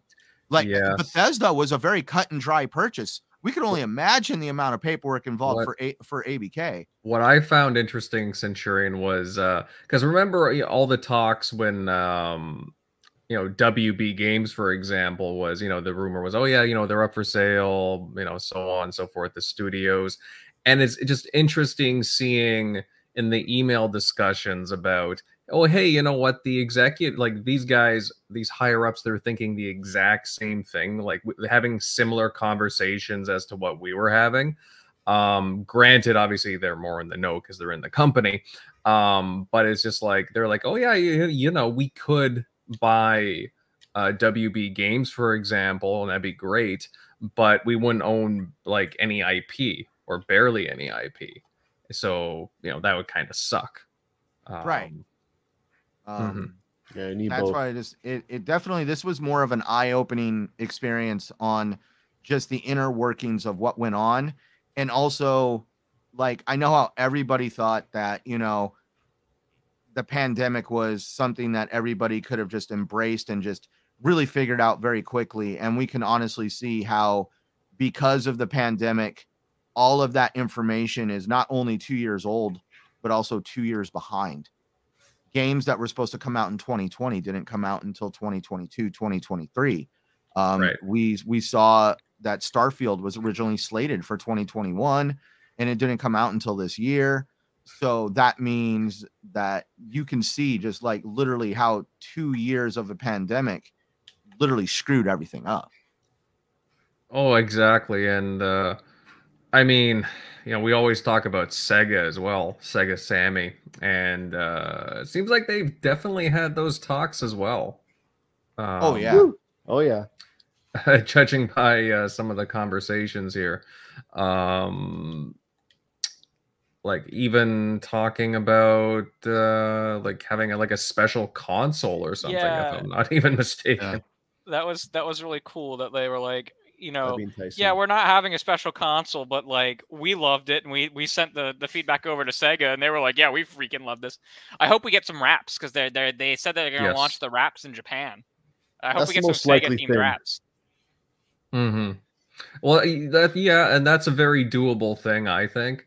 Um, it's just again the email that I'm talking about is it was done in like November of twenty twenty. Yeah. So obviously some time has passed, but um, and this was after the uh, Bethesda purchase, but it does look like they are trying to prioritize. Uh, then again, then again, then again, the uh, Activision purchase came up uh, that they just couldn't pass up. But it, Sega, Sammy, Sega is definitely on their radar. Um, they know what they want, guys. They know what they want. Um, Crusader. I mean, yeah, you've been uh, a little quiet here. Um, I know. What tiny tiny bit more than usual more than usual my friend. Um you know, obviously, you know, and General M L D, Plume, Centurion, you know, they, they went over things pretty well with uh, their takes. Yeah. Like what what really um what have you been glossing over, like so, uh, in all this? So let's talk about the good and the ugly, because there was a lot, most of it was good. There was a little bit of ugly for me personally, but mo almost all of it was great, right? That list of Bethesda games, you guys know that Vince McMahon meme where like it's just his facial expressions and he's sliding yeah. further and further back in the chair? Yeah. Yes, of course. Oh yeah, that was me reading the list of Bethesda games that were, were on that list. Um, uh, New Doom game, yeah. The uh, Oblivion and Fallout. Uh, of the Oblivion remaster and the Fallout three remaster, yeah. Um, uh, Ghostwire Tokyo two, yeah. Dishonored three, oh, right? Like I, I kept reading it and I was like, "Holy shit! Why is everyone talking about literally anything else?" Like that morning when the leak happened, I'm like, "How are we talking about boring emails when we could be talking about Fallout three getting a remaster?" Like I was, I was, I was so I, I'm like I'm still just like holy shit, and that is just Bethesda, right? That's what I'd like to remind people. That is just ZeniMax, Bethesda. Yes. This doesn't have there's well, most of the studios under Xbox Game Studios either have something announced that that like has been announced for forever, or they're like Double Fine or Co the Coalition where they don't have anything announced. Right. right? Yeah. And so. I'm just sitting here going, holy crap, right? Um, it was interesting to see that uh, they were very interested in W B, but just like before, what killed it was the fact that they wouldn't own the I P, mm-hmm. right? And, in fact, they were prepared to make uh, to purchase both of them at the same time, which was something absolutely mind-boggling. They did, yes. They they, they were prepared wanted, yeah. to. Uh, make offers and chase after both W B and Bethesda at the same time. Mm-hmm. I mean, they do have some I P. I mean, uh, like for example, uh, Mortal Kombat's, uh, you know, another yeah, they would. But... So I think Mortal Kombat is one of the few. They they technically Fear is in that weird place where like they own mm. the I P, but they don't own the rights to the name of the first game in particular. Um. Uh, there's a few that they that they would own. I think um, there's actually those are the only two I can think of right now. Everything yeah, there's like Batman or Wonder Woman or Lego, Lord of the Rings or Lego. Well, the Lego ones are actually licensed. The okay. Lego ones are double licensed because they're actually Traveler's Tale that like makes them. They don't even own Traveler's Tale, oh. do they? Or do they? I do thought they? they did. I thought they, they did they, own they, Traveler's they Tale. But that's that's that the Lego I P they don't even own because the Lego I P is but, it's it's double nested licensed, right? I mean, I licensed from Lego and then it's licensed again from the original I P holder. I mean, uh, like I agree, like losing, like not having I P sucks for a majority yeah. of it, but at the same time, I mean, these studios they still make pretty good games, so the pedigree is yeah. there. Uh, and the, the one thing that I thought was very, very interesting to note was that in both of them, they, they both of the, the critiques of both of the purchases was that it's just more, um, more North American and Western developers. that that was a that was considered a con of the purchases in the in the in the email. Oh, that really? really I, I don't think I saw that. Something in um in yeah. like the, the Southeast Asia region. Oh, they are South judging American South America as well. Judging. Oh, did they say really? Yeah. Uh, Phil has talked about wanting to uh, being interested in um investing in studios in uh, South America. True. Um, yeah. Uh, but uh, well, we can talk about it more when we get to the Tokyo Game Show stuff. But he did say some stuff in yes, an interview about um Japanese investment in Japan. Yes. Um, yeah. But what I thought was a not a great thing, and this wasn't with the digital console, it was actually on the slide that talks about their next console, like the next generation of consoles. And it was an all digital ecosystem. And that was a hybrid. I read that after I had put out the thing about them maybe having a U S B disk drive. But an all-digital ecosystem is a pretty definitive statement about what their plans are for the next generation. And I really hope they revisit it with as simple of a solution as a U S B disk drive. Because that, like, they were advertising, like, the new controller peripherals and everything. I, like, the more I thought about it, I'm like, man, I actually don't think a U S B disk drive was in their plans. With all of the feedback from the last week, it had better be in their plans now. So, and honestly, it's a good thing that these leaks happened if there was no plan for a U S B disk drive. Which, and I don't yeah. even care about new games being uh, digi being like digital only versus physical. I care explicitly because there are three sixty games that I can only play on my Xbox Series X right now because it has a disc reader. I literally just played Fear. Mm-hmm. Right? Like, in the last week and a half, I played a game that you can only get physically. Yeah, I agree. Right? Um, what I would say, though, is, I mean, that goes up at that timeline, that general futuristic roadmap goes to, what, twenty thirty, if I'm not mistaken? Yeah, it goes up to twenty thirty, and it was talking about their next generation, which is supposed to come out in twenty twenty-eight, was what it, where it was on the roadmap. And this is old. Maybe they've already pivoted from that, and they didn't need our feedback. Uh, if they did need our feedback to know that we need a U S B disk drive for their console, that's fine. They needed the feedback. They got the feedback before this shit happens. U S B uh, disk drive, all I want, solves every problem I have. And then I'd actually personally love the Xbox Design Labs to move into custom printing of uh, Blu-rays mm-hmm. and just sell them at a marked up price and, and sell physical copies for collectors. Because... Uh, I'm not a big fan of the concept of physical games going away as an option because it, how do, how do I word this? It is always good to have a secondary market for things mm-hmm. in any kind of ecosystem ever. So having a secondary market where you can buy and sell games, even if it's just a collector's market, even if the prices are significantly higher than they are now for games, like I like things like limited run that do the the, right. the limited runs of indie games. If Microsoft wants to open its own limited run thing for its games in the future, and the only way you can get them physical is like through a, like collectors. Mm-hmm. style thing, that's fine to me. But that option should always exist for people who want that form of physical media. And that's not even and, and it's not even just a um like like when you when you convert it from being like the the primary source, because physical used to be the primary source of getting games. It's no longer on Xbox, it's almost entirely digital. On PlayStation, it's mostly digital. On Nintendo, it's mostly physical. Mm-hmm. On P C, it's entire. Well, I don't want to say entirely, but like it's like ninety-nine point nine percent.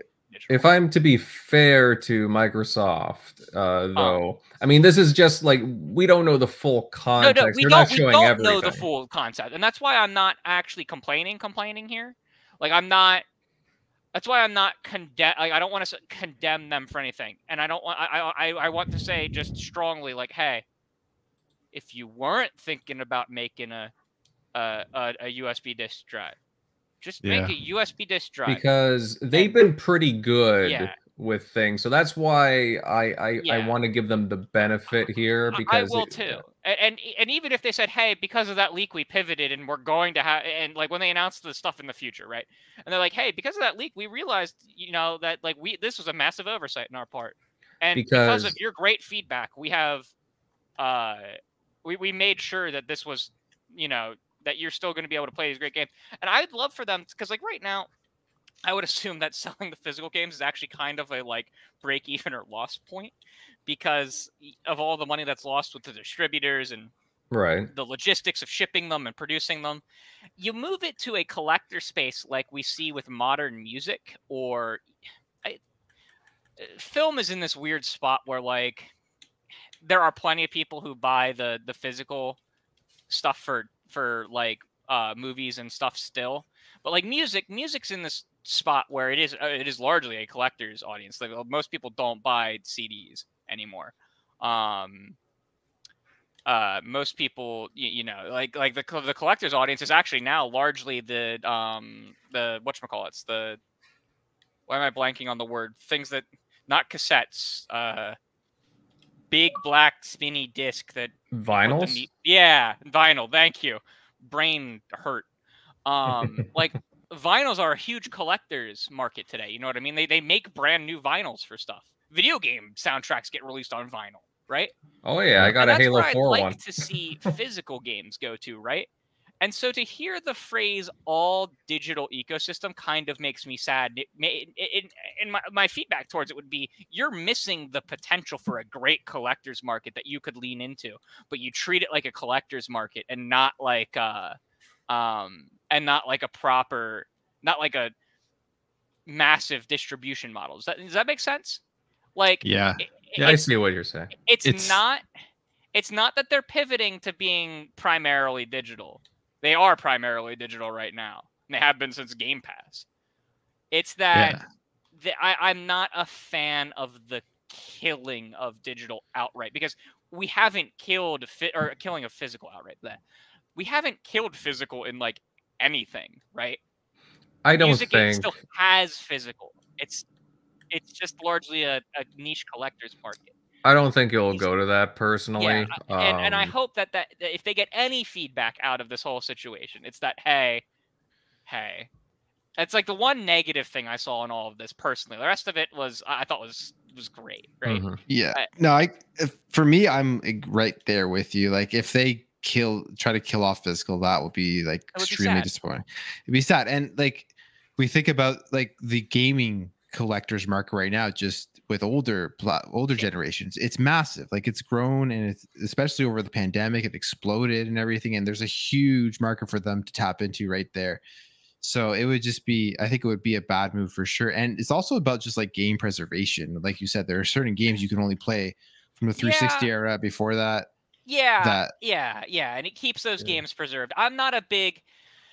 I got into a huge fight with a couple of people online about game preservation. Physical doesn't preserve games any better than uh, D R M digital, in my opinion, because yeah, not if you're not producing the hardware and you're not continuously producing the physical disc media, you're eventually yeah. going to run into the problem where people who actually want to play these games aren't going to be able to afford it. And then you're not really preserving it for anyone.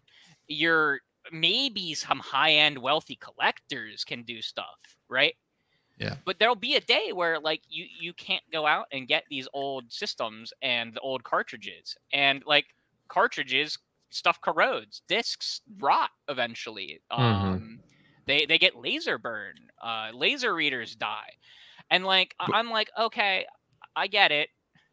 You know, we're still so far mad from at that game though. Preservation being mad that physical is going away. That makes sense because physical is a method of preserving. But again, not judging, not solution. to interrupt, not to interrupt, yeah. uh, uh, Crusader. But again, like judging by their roadmap, though, like again, that again, yeah, we're talking yeah, about like yeah. twenty thirty, and we again, we don't even yeah, we, know we, we don't, what we don't have the full picture, and that, yeah. so I can only we can only comment on what what's on there. That's why I'm not being hypercritical.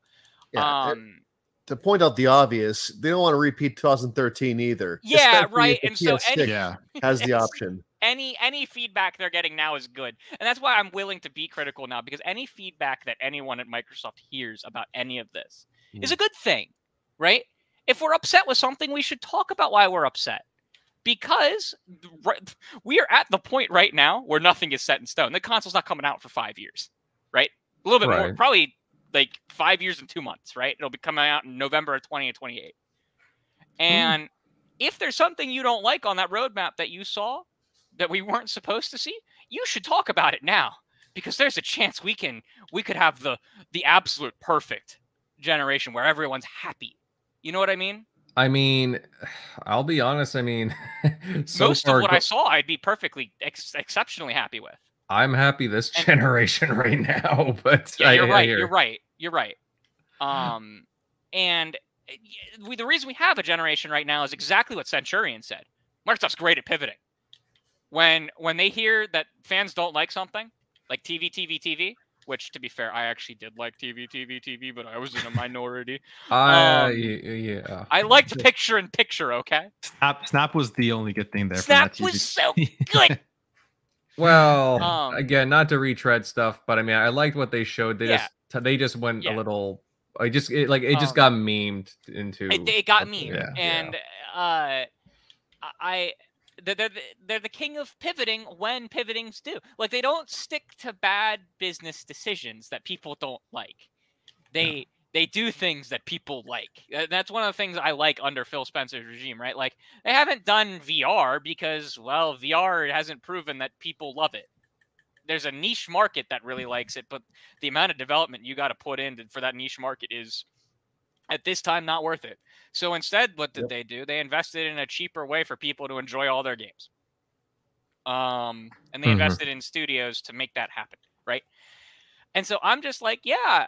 And that, that's where I'm like, hey, Microsoft, the only thing I didn't like from all your leaks was the disc. Just give me a disc drive. It doesn't the have only, to be in the system. Just give it. Just the only thing that does have me a bit thinking that it could happen in next gen, where they just cut the disc drive completely, is if... we've seen those numbers uh, recently about how seventy-five percent of the Xbox oh, yeah, yeah, yeah, in the Series yeah. S. So they're uh, looking well, at their numbers, and they know that, you know, what's the loss if they do cut the disc drive? It probably right. and, isn't going to be very big. And that's exactly what PlayStation's seeing with the, well, we yeah. have the, we haven't had a formal announcement yet, but we've had the, the leaks from one of the most credible leakers on the planet, Mister Tom Henderson, right? Yeah. Man, man leaked this console almost the same time he leaked the Q Lite, which is now the, the the weird handheld thing that's name I can never remember. Um, he he leaked that that they're moving to an all digital model with an optional U S B attached disc drive, because they they at least with PlayStation, they're seeing that they have a a market for that. They have a large enough market where it would be sustainable to to keep selling discs, but it would be cheaper to sell their consoles without the disc drive in it, and mm-hmm. then sell the disc drive most likely at a markup, and the disc drive is also a profit point now, right? Like that that's that's that model. And if you're yeah. if that makes you upset, it listen, I it is what it is. That's the exact same thing I wish Microsoft would do. And it's not even because I think they even need to produce physical games in the future, but I, there are games that they have made backwards compatible that are physical only. And I personally, I, I like my backlog is evident that I really care about being able to play those games. Right. Yeah, of course. Like, um, like Fear, I literally played in the last two weeks. And the only way you can play it right now on Xbox is with a disc drive. And so that's where I'm like, I, I just want the disc drive. I it's a treat. That, yeah. That's it. That's it. Um, and, but people who are going off and being like, Microsoft does, you know, blah, blah, blah, blah, blah. I'm like, motherfuckers, I, I, I can't put a P S three game in my P S five. You know how no. much I've begged for that, for my Ratchet and Clank games, my dear, dear Ratchet and Clank games to be playable on that system? Right? A little. People need to no. quiet their mouths when they talk about game when they when they go off on Microsoft for needing like patches for the three sixty games. I'm like, yeah, cool, they need patches for the three sixty games. Y you know what I have to do to play my P S three games? Pull out my old ass P S three. Or, you know what I don't want to do? That. Like yeah. I'm or like, you can I'm sign like, up to the highest tier of P S Plus and use their P S three streaming. No, it sucks. I, I, I am on P S Plus Premium through twenty twenty-four, November twenty twenty-four. The streaming is horrible, at least where I live. Like, I must be far right. from a data center. My, my R T T time is awful. But, like, when people are going, Microsoft doesn't care about the games they made backwards compatible, look at this. I'm just kind of like, uh, there's that Ice Cube looking confused picture. That's me, because I'm like, Nintendo only does it through their subscription service. Not a single cartridge or anything works on that.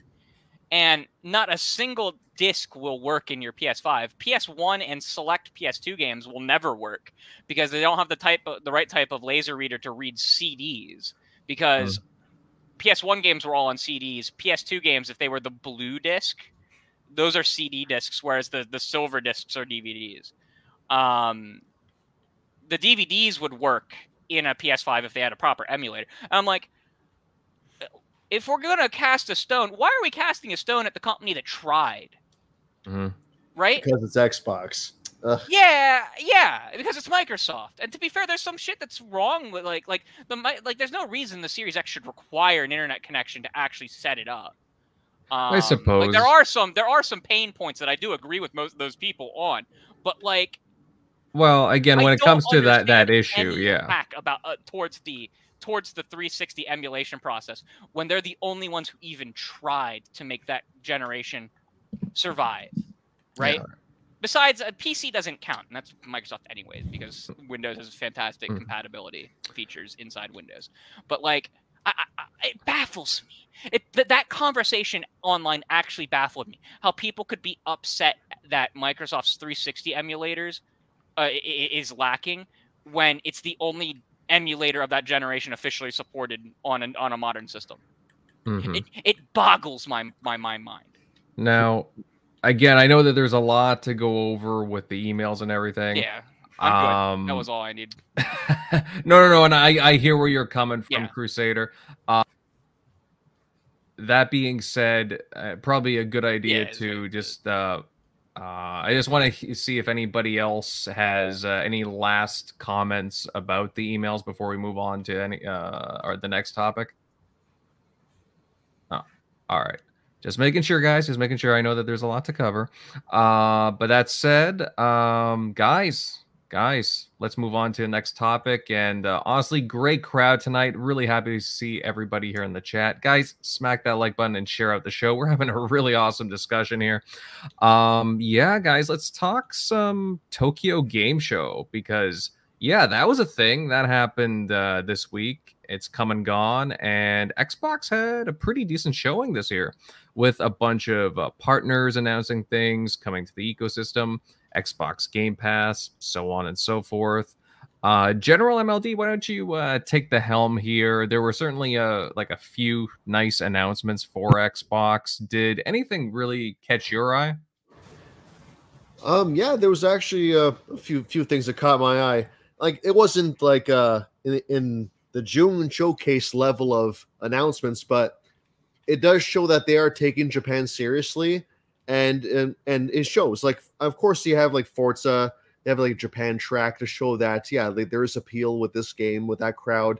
Fallout seventy-six, um, it was mentioned before, Elder Scrolls Online has gained localization, fantastic. But for me, it was, they're, they're going hard on the Game Pass route, and a lot of Japanese support that way. Um, Ace Attorney trilogy on Game Pass, um, uh, I, don't, I don't know if I'm saying this right, uh, Euden Chronicle one hundred Heroes, it's like a turn-based game, kind of like pixel kind of graphics, coming to Game Pass. Octopath, Octopath Traveler two, I think that was their, their big announcement. Not in the game itself. I mean, it's a great game, don't get me wrong. But I think it's just showing that they're deepening their relationship with Square again. Whatever they lost contact with over the, over the last few years, they're gaining it back, starting with Final Fantasy, uh, the M M O. And now this game, and I feel like it's just the beginning. We're going to see more Square games that have missed Xbox come to Xbox, and hopefully Game Pass as well. That would be a nice bonus in the future there too. But I think the highlight for me is just Sega and Xbox are very cozy, cozy here. Like, you got uh, Like a Dragon, uh, Man Who Erased His Name, Like a Dragon Ishin, uh, both on both coming to Game Pass. Uh, they showed uh, Persona three Reload and Persona five Tactica, both coming to Game Pass, which, again, like, Persona on Xbox is still a relatively new concept. It's uh, it skipped Xbox for the longest time, and here we are, day one Game Pass releases here. So I don't know, like I'm I've always been pro uh, Xbox acquiring Sega. Like it, it to me, it just makes sense. Like I I feel like there's got to be an end point beyond just doing these deals, because they're going harder with these Game Pass deals with Sega than any other Japanese publisher. And I feel like, yeah, like they see Xbox sees a good thing here, and they're not going to mess it up. If anything, they're going they're going deeper. They're doubling down. I mean, I just see it's just a good mix. They have a lot of I P, a lot of fantastic games, uh, nothing like Call of Duty level of success, but still respected games in their in the community. Um, yeah, Japanese support. They own a mobile arm now. They own Rovio now, so it just fits. And I think that uh, I don't want to speculate too much, but it's th this is a very good sign of what Xbox is going to do and pursue uh, post-A B K. So good, good times ahead. But in the end, we benefit because these are on Game Pass day one, and the, we, the consumer, it's it's our win in the end. And also, uh, the final game that caught my interest was Palworld. The more I see it, the more I'm interested here. So it's Xbox and P C exclusive right now. I mean, at the moment anyway. But things like multiplayer, base building, Uh, weapons, because you know it's Pokemon with guns, right? And faction leaders. So I don't know. Like as an adult uh, who grew up on Pokemon, I I feel like this is a, a kind of game that Nintendo would never do, but something that I would very much like, because it's just it just combines a lot of things I like about Pokemon, but just uh, takes up a notch with just themes that Nintendo wouldn't do. So in the end, I feel it was a, it was a good showing. Again, not earth-shattering, but it does show they care. They are deepening their ties with Japanese uh, uh, publishers, and uh, I'm looking forward to what what happens ne what happens next. Mm-hmm. Yeah, I mean, there are a few things that I, I kind of expected. I mean, maybe not at, like the timing of things, but for example, I always talk about like Swery sixty-five, Suda fifty-one, and they're very friendly with Xbox though, uh, and the studios that they come from. So I'm not surprised that you would see like a game like Hotel Barcelona get announced. Oh yeah, uh, that's right. Right. So that, you know, that's something. I mean, it is kind of wacky. I'm still not sure about it, but, you know, cool little game. I'm with you on Palworld as well. I think that looks like a pretty neat concept. Uh, I don't want to say more adult Pokemon, but it's definitely an interesting well, the take. The guns are pretty adult, I guess. Yes, yes. Um, you know, but there's a lot of things there that I think would work, that works very well, uh, especially with Xbox too, you know. Huge, uh, you know, multiplayer game for sure. Um, Octopath Path Traveler two coming to Xbox platforms. Very, very good as well. Uh, Persona games. And again, there's a lot of other things too. Uh, like Centurion had talked about the localization for Elder Scrolls Online. That's very big. Um, actually, speaking of Centurion... Buddy, I mean, uh, you know, we got the Tokyo Game Show here. Um, again, any thoughts on these uh, announcements? I'm not saying it was like the biggest, best Tokyo Game Show there, but you know, certainly I would like to. You know, there was some uh, good stuff here, I would think. So I did watch it, um, and for me, it's not like sitting there like, oh my God, I need to know what's going. Like, I need to play. I I'm not the biggest consumer of games from that part of the world. I'm just starting to dabble in those games. Like, I just recently played Zanwan Sword seven. Um, I'm kind of also checking out some of the Dragon Ball Z games and stuff like that. I'm slowly kind of drifting into checking out games from that part of the world. Um, that being said, though, my takeaway from the show is that I'm always interested in seeing exactly what Xbox is trying to do to basically get further ahead in a region of the world where they have not been very successful. Um, and as we can see that there is definitely an invested interest, not only from Xbox, but also Phil Spencer. I mean, he was there to start the show off. Um, it was also good to see some, a lot of developers are excited about being able to come to Xbox. Uh, they even said in the show that they're already seeing a large amount of developers that are very interested in wanting to be on Xbox. And they're all, uh, there's a large number of them that are excited about what Game Pass offers to them. Um, hence, we're seeing a lot of like Yakuza Like a Dragon games uh, end up on Game Pass. So it's definitely very good to see that Xbox is making uh, some very big strides over there in that market. Um, and we just might start seeing Xbox actually becoming big competition um, to Sony when it comes to getting some of those games that Sony is so famous for having on their platform, and that Xbox is going to start kind of uh, showing that, you know, people will play your game over here too. Don't think they won't. And that just maybe Xbox will start being able to kind of like put some pressure um, on Sony and maybe just start really driving competition, which all benefits us all in the end. Agreed. I mean, again, I can't say that uh, this was the most exciting conference for me, because I'm like, I'm like you, Sent. Uh, again, I, I prefer, I, I don't. Mm-hmm. I was going to say, yeah, like if you're right, well, that's the thing. It's not really a show for people over here in the Western Hemisphere, uh, because the funny part is I actually happened to be uploading a YouTube video when I got the notification that they had just turned on the live stream, and it was like two thirty, three o'clock in the morning. It was, it was six yeah. o'clock in the in the evening their time. So it was like, I think it was like yeah. three o'clock for three or four o'clock for me. Yeah, that's why I'm just saying, like that, like, I mean, like you, you, I, this is one you definitely catch on the replay. Cause if yeah. you're catching it live, you are either in that time zone or you really love those styles of games. Um, but I, you know, like it, like I was saying, it's just really good to see that Xbox uh, sticks with it. Like the A B K deal, Uh, they had to stick with it to get that over the finish line. And Xbox knows that there is a lot of work to be done to get a lot more eyes on the brand over there in Japan, but they are definitely sticking with it, and they are slowly but surely making headway towards that goal. All right. All right. Fair, fair. Uh, Plume, I mean, I'm pretty sure you caught the uh, details from uh, Tokyo Game Show. I'm not sure if you... uh watched any of the highlights, but I, I think you covered it in a video or so. Like, I don't know, what'd you think of it?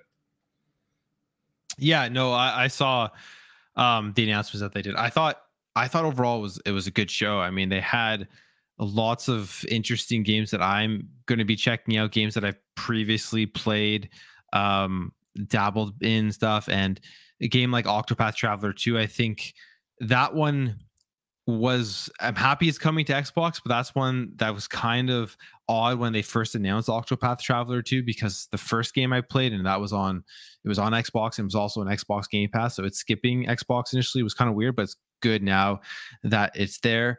Uh the Hotel Barcelona to me looks like it's going to be a ton of fun. That's definitely right up my alley for a game I want to play. And then they had a bunch of other stuff, but I think the main takeaway from this entire show, which It, why I thought it was a good show, was all of those Game Pass announcements, like the Phoenix Wright game, the Like a Dragon, uh, Ishin, and um, the man who erased his name. Those are going to be big games coming, and it kind of shows the that relationship between Xbox and Sega, and just kind of how strong it is that they're getting so many of their games into Game Pass, and now a big one coming on day one, and it's it's out in November, and that's going to help also with kind of ending off the year for Xbox Game Pass. After Forza Motorsport releases in October, you're going to have big games releasing still going into the end of twenty twenty-three. So I think that's that's very cool to see.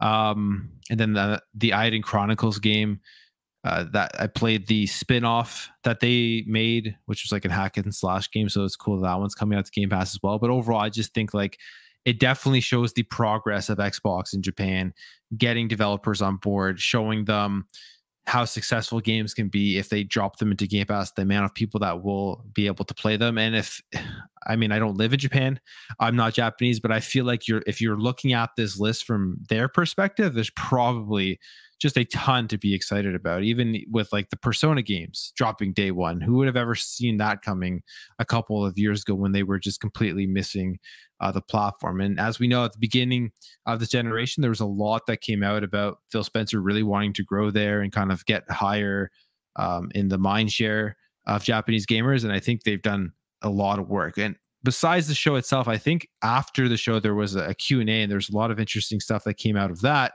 One of the things that has me excited going forward for Xbox in Japan was Phil talking about them working with developers um, for big triple A games from that region that are going to be making its way onto the platform and getting back to like the Xbox three sixty era when they had like the Lost Odysseys and the Blue Dragons and the Tales of Vesperia, all those uh, exclusive Japanese games on, on Xbox three sixty. So I think honestly it was a great showing, and I feel like they've just been continuously improving in at the T G S and, and in Japan since the beginning of this generation. Mm-hmm. Yeah, I mean, that was very telling comments. There's actually quite a few little tidbits uh, coming out uh, towards the end there. Um, You know, for them to work on games like a Lost Odyssey again would be, I mean, very nice, because Lost Odyssey is one of those, I don't know if I would call it a cult classic. Uh, I would say, like, to, to the people who play through it, like, it's beloved by them. I know that. Yeah. It definitely has an audience. Um, yeah. Blue Dragon as well, I would say. Um, I mean, there's nothing else like it on Xbox, unless you play like a Dragon Ball game, but it's not the same. um, definitely not. Um, that being said, though, I mean, well, we know that they're working with Japanese uh, publishers and developers, you know, whether they be small or big. That's, uh, I mean, we even heard, what was it, months ago that, uh, you know, they were teaming up with Platinum again. Um, unofficially, yeah. But you know, apparently that's a thing. I mean, apparently there's uh, some meat to that. Whether it's uh, scale bound or not, again, who knows? But uh, yeah, I, I could see them doing something with Platinum again. Um, Bro, they can't. Even if it's scale bound, they can't call it scale bound. They can't. there's there's too much. There's too much. It's like Half-Life three, right? It'll never make anyone happy because of everyone's vision for a game that should have come, that was supposed to come right. out like a decade ago. It can be called Bounded Scale then. Yeah, bounded like, scale. It, it can't. There they have go. to totally, re even if it's the same basic game, they have to totally rebrand Scalebound at this point. like, yeah. It's it's it's Xbox's Half-Life three. Hey Thimber, hey, we said the same thing. Nice, buddy. um yeah, it's um who knows at this point, but it is ex no no no it is exciting. I'm just curious when we'll start seeing uh more of these, like, again, first party Japanese games. I'll be very curious about that. um Shockley, buddy, I know you had to go in and out uh uh a little while back, but uh again, like, did you catch the news from the Tokyo Game Show? And uh, if not, you know, what are your thoughts on it? Yeah, it's it's really good to see like the continued uh, support. Obviously, we've seen where they've done cool things, where they've gotten Octopath Traveler, like the first one, and then the ball kind of be dropped of like, why don't we get the second one? And it's like, well, we can't really just base off of sales because there wasn't any PlayStation sales, but they. They got the second one, so it's like it was just kind of weird of like, why? I guess you made the deal with Xbox to make like probably some nice money back, I'm sure, but uh, it was just so weird to like go from there and then like, okay, no Xbox now. Now we're gonna do PlayStation after not doing PlayStation. Like their whole mixed messaging just doesn't make any sense. Kind of like we we went over last week, um, but it was cool to see that continued. Uh, getting Japanese devs not only on support for the platform, but also jumping on board of like, hey, you could actually use Game Pass. Again, what people kind of forget with what Game Pass that other devs can do that are multi-platforms is they can use Game Pass as kind of an amplifier for other platforms. So like, hey, look at Persona three. A lot of people know Persona four Golden, or the, you know, probably more so Royale, uh, that's been, or Persona five, that's been a big hit. Um, more so, I'd say like mainstream with that one. Um, but for this game to go into Game Pass day one, people probably give this, you know, more of a shot than if it wasn't, you know, if you just had to go out and buy it. So that can be an amplifier to get it on other platforms.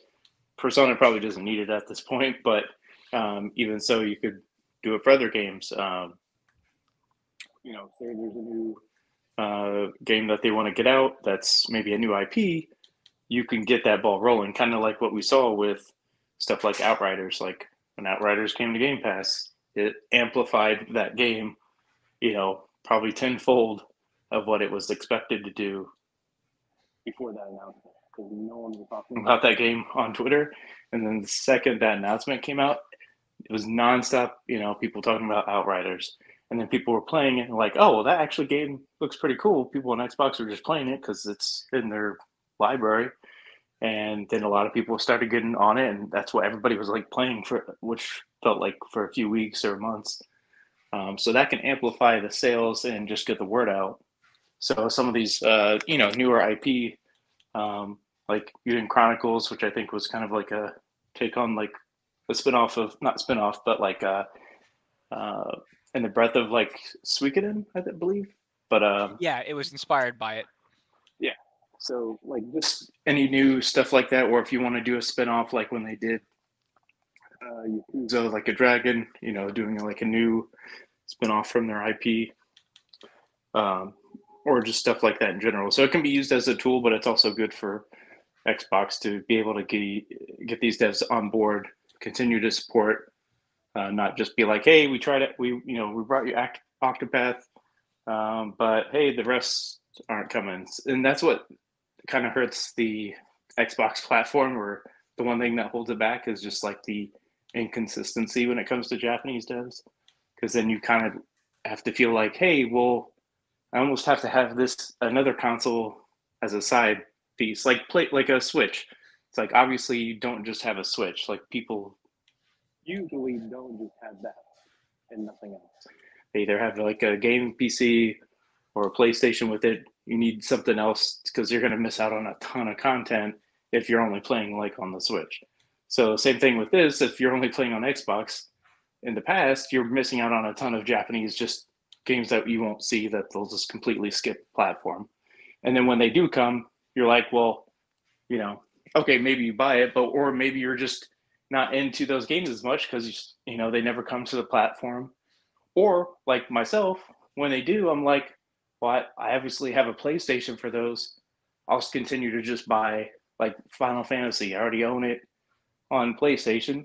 So Crisis Core was finally coming to Xbox, but guess what? I'm probably not going to buy the spinoff of Crisis Core, or, you know, Crisis Core on my Xbox when I have all the rest of the Final Fantasy uh, I P on, or Final Fantasy seven I P on PlayStation. It just doesn't, from my O C D, wouldn't allow me to do that. Um, just like that doesn't make any sense to me. So, so then it's like, hey, I own Xbox and I'm main on Xbox, but I didn't buy it there. So, oh, it looks like that, you know, Xbox gamers aren't playing it. No, we're probably just buying it on other platforms because a lot of people have PlayStations that have an Xbox, not vice versa.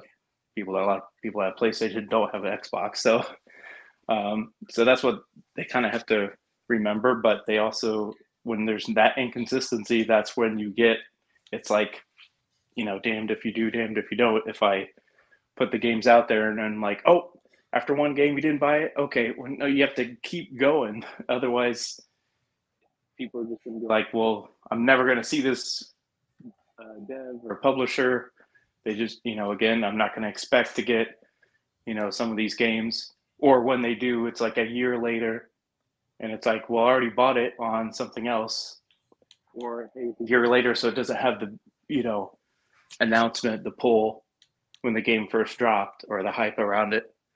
Um, so it's getting buried be- behind other stuff now, since that adver- you know advertisement's been spent and gone. Um, so stuff like that. So it's good to see that more consistent. At least we're not waiting forever for Octopath Traveler two. Um, and then hopefully more of these games just come day and date. Like we're seeing game uh, Persona three coming to Game Pass, not only Xbox day and date, it's coming to Game Pass day and date, which is wild. Um, so just that continued support, and looks like they're, you know, doing the work that they've been saying, hey, we need to talk to, you know, Japanese devs and all this. And it seems like in the past that it's like, I hear you talking to them, but nothing's really coming of it. Um, so hopefully this mm-hmm. just continues. And I'd be, I would love if they would get some of Sega's older I P, if they could just like, hey, we haven't seen, somehow Shinobi's just gone. I get it. There's other Ninja games, but you know, if you go back and play like even Shinobi on the P S two, there's not really a game like that. Ninja Gaiden's kind of like close, but even that just didn't have the same style. Like that game's still one of my like favorite, even though it was kind of like got a, I think a seventy or something on, it got a very average, terrible score because it was kind of difficult. But uh, but they they need to take some of those I P that just that Sega has a ton of. And then like, hey, maybe we can, like they're already talking to a lot of Japanese devs and getting support. Mm-hmm. Maybe, I'm sure there's there's people that love some of those Sega I P that would like, kind of like what they did with Killer Instinct. Hey, find somebody that's, you know, devs that are super passionate about that, that would jump on board that in a heartbeat. Because I'm sure yeah. there is in Japan. If you, and that's how you could also get some talent, you know, that you're missing out on that normally just goes to PlayStation, or like how that, uh, what was it? Uh, Stellar Blade, how that just got bankrolled and then almost, yeah, basically taken away from, uh, I guess not taken away, but it was planned to come to uh, P C and Xbox. So stuff like that, just getting talent secure. And, but that's what's been great about um, what we've seen from these uh, relationships building up with these Japanese devs, that seems like we're going to get more of those and more consistently. So, mm-hmm. but yeah. I mean, if I was a betting man, I would say take a look at, I think it's called Unseen Studios. Uh, do you remember that developer that was, uh, I think she like showed, she helped show off like Evil Within and Ghostwire Tokyo, Ikumi Nakamura. Uh, uh she, you know, the, the, the cute like Japanese developer. And everybody just had, you know, like really liked her, her personality. And she went to go form that uh, studio Unseen. I, I, I don't know. I can just imagine, because she had worked for Tango, I, I could see something happening there. Um, maybe like a, you know, a link there because of uh, Tango GameWorks. But eh, we'll see. We'll see. That's why I put money on. Uh, Crusader, why don't you round us off here with your thoughts of the Tokyo Game Show? Pow World! Pow World! Pow World! uh, every, right, so the first time I saw that game, I thought it was garbage. I'm not. I'm not. I'm going to be one hundred percent honest. First time I saw it, I was like, oh, "This is this is trash," right? And okay. then they kept showing it, and it kept looking better, and better, and better, um, to the point where like my friends and I are all really excited to play it in January. Um, it looks ridiculous, uh, and uh, so Pocket Pair is really interesting because they also made a game called Craftopia. Some people might remember that. It's also a game, I don't know if it's still in Game Pass. It launched in Game Pass. It was an Xbox and P C exclusive from Japan as well. I think I remember. It's a very similar structured game. In fact, this is more like uh, uh, this new um the, the new game uh, Power World is more like Craftopia with Pokemon in it. To be honest with you, um. But I'm really, really excited for that game. Um, it looks so... so I, I show the trailers to everyone, and they're like, this this looks like something Nintendo would sue, but it also looks better visually than like the all of the Switch Pokemon games. Um, it, it was... it was. It's like the most random thing. Like the, I remember it showed up in in one of Microsoft's summer. I think was it last year's summer showcase? Might have even been before that. And I was just like, I, I want this game. I, I I want it. Um, I was so I, I it looks like I don't have to give away a copy of Final Fantasy seven Remake. I didn't think I would. I I really didn't think it would be there. In fact, I, I told everyone as much. Um, that's why I was willing to do the giveaway. Uh, I, I think it'll be there. I, I think that there's a chance for that for next summer, because Phil has been really coy on the Final Fantasy talk. They asked him, they were like, what about games like Final Fantasy sixteen or the Final Fantasy seven Remake? And he was like, that's on Square to announce things, but we're really happy with like announcing Final Fantasy fourteen and Octopath, and we have a lot of work to do with Square.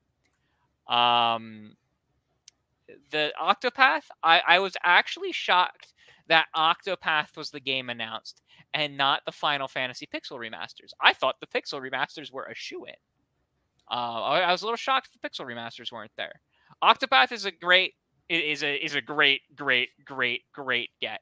Um, from what I've heard from everyone I know that's played the Octopath games, the first one's great, and the second one is like the Mass Effect two of Octopath. Like the second one is like the perfection of what they did in the first one. So. Uh, if you're a big fan of J R P Gs, uh, play Octopath two when it uh, hits Xbox, or play it wherever it's available now if you have those systems. I, I'm not going to judge you. Um, the uh, th there was some other stuff at, at T G S. Um, uh, I'm trying to think that there was a couple other games that they weren't at the Xbox event, but they were shown. They were announced for Xbox. That was shocking, but I can't think of any of them off the top of my head. Um, the, the, the, the Yakuza game, uh, I was shocked that the, the, uh, the, was it, uh, Like a Dragon Gaiden, the man who erased his name. That's the one that's coming to Game Pass. Correct. Cause Infinite Wealth wasn't announced for yeah. Game Pass. No. Yeah. That's the, that's the one's coming. That one and, and, uh, Like a Dragon Ishin. Like a dragon, yeah, Like a Dragon Ishin and Gaiden, who lost the man who lost his name or, or erased his name, are the two that are coming, right? Yeah, okay. Yeah. Um, because those are those are both, and I'm not shocked that uh uh the the man who erased his name is coming to to Game Pass. It's not a mainline Yakuza game; it is one of the spin-off ones. Um, it, I believe it's set in between. It's supposed to link the events of like six, seven, and eight, which Infinite Wealth is eight. Yes, I think. Because the, they're, they're using the numbering scheme in Japan, but they're using in the West, they're using uh, uh, subtitled names now instead of numbers. Because hmm. like a, uh, yeah. Yakuza Unless... Like a Dragon was seven. Yeah. Yeah. And, and uh, Infinite Wealth is eight. And that the, the, the spin-off one's supposed to bridge the gap. And so that's really cool to see. I keep, t I, and we've, we've already said it a, a ton in the show, but Microsoft is building a huge relationship with Sega Atlas. Huge. And I say Sega Atlas because Atlas is technically a separate publisher under Sega, not unlike Bethesda. I mean, it's a, it's, it's a little bit different, but like Atlas is its own little publishing arm as well as a studio under, under Sega.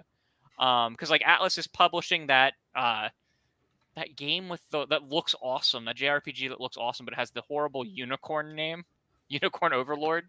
Okay, all right. Um, that, that there's a little bit more of that shown at the whatchamacallit, but like that's coming to Xbox. That was announced uh, at a the Nintendo at the Nintendo Direct. Um, was it last week or the week before?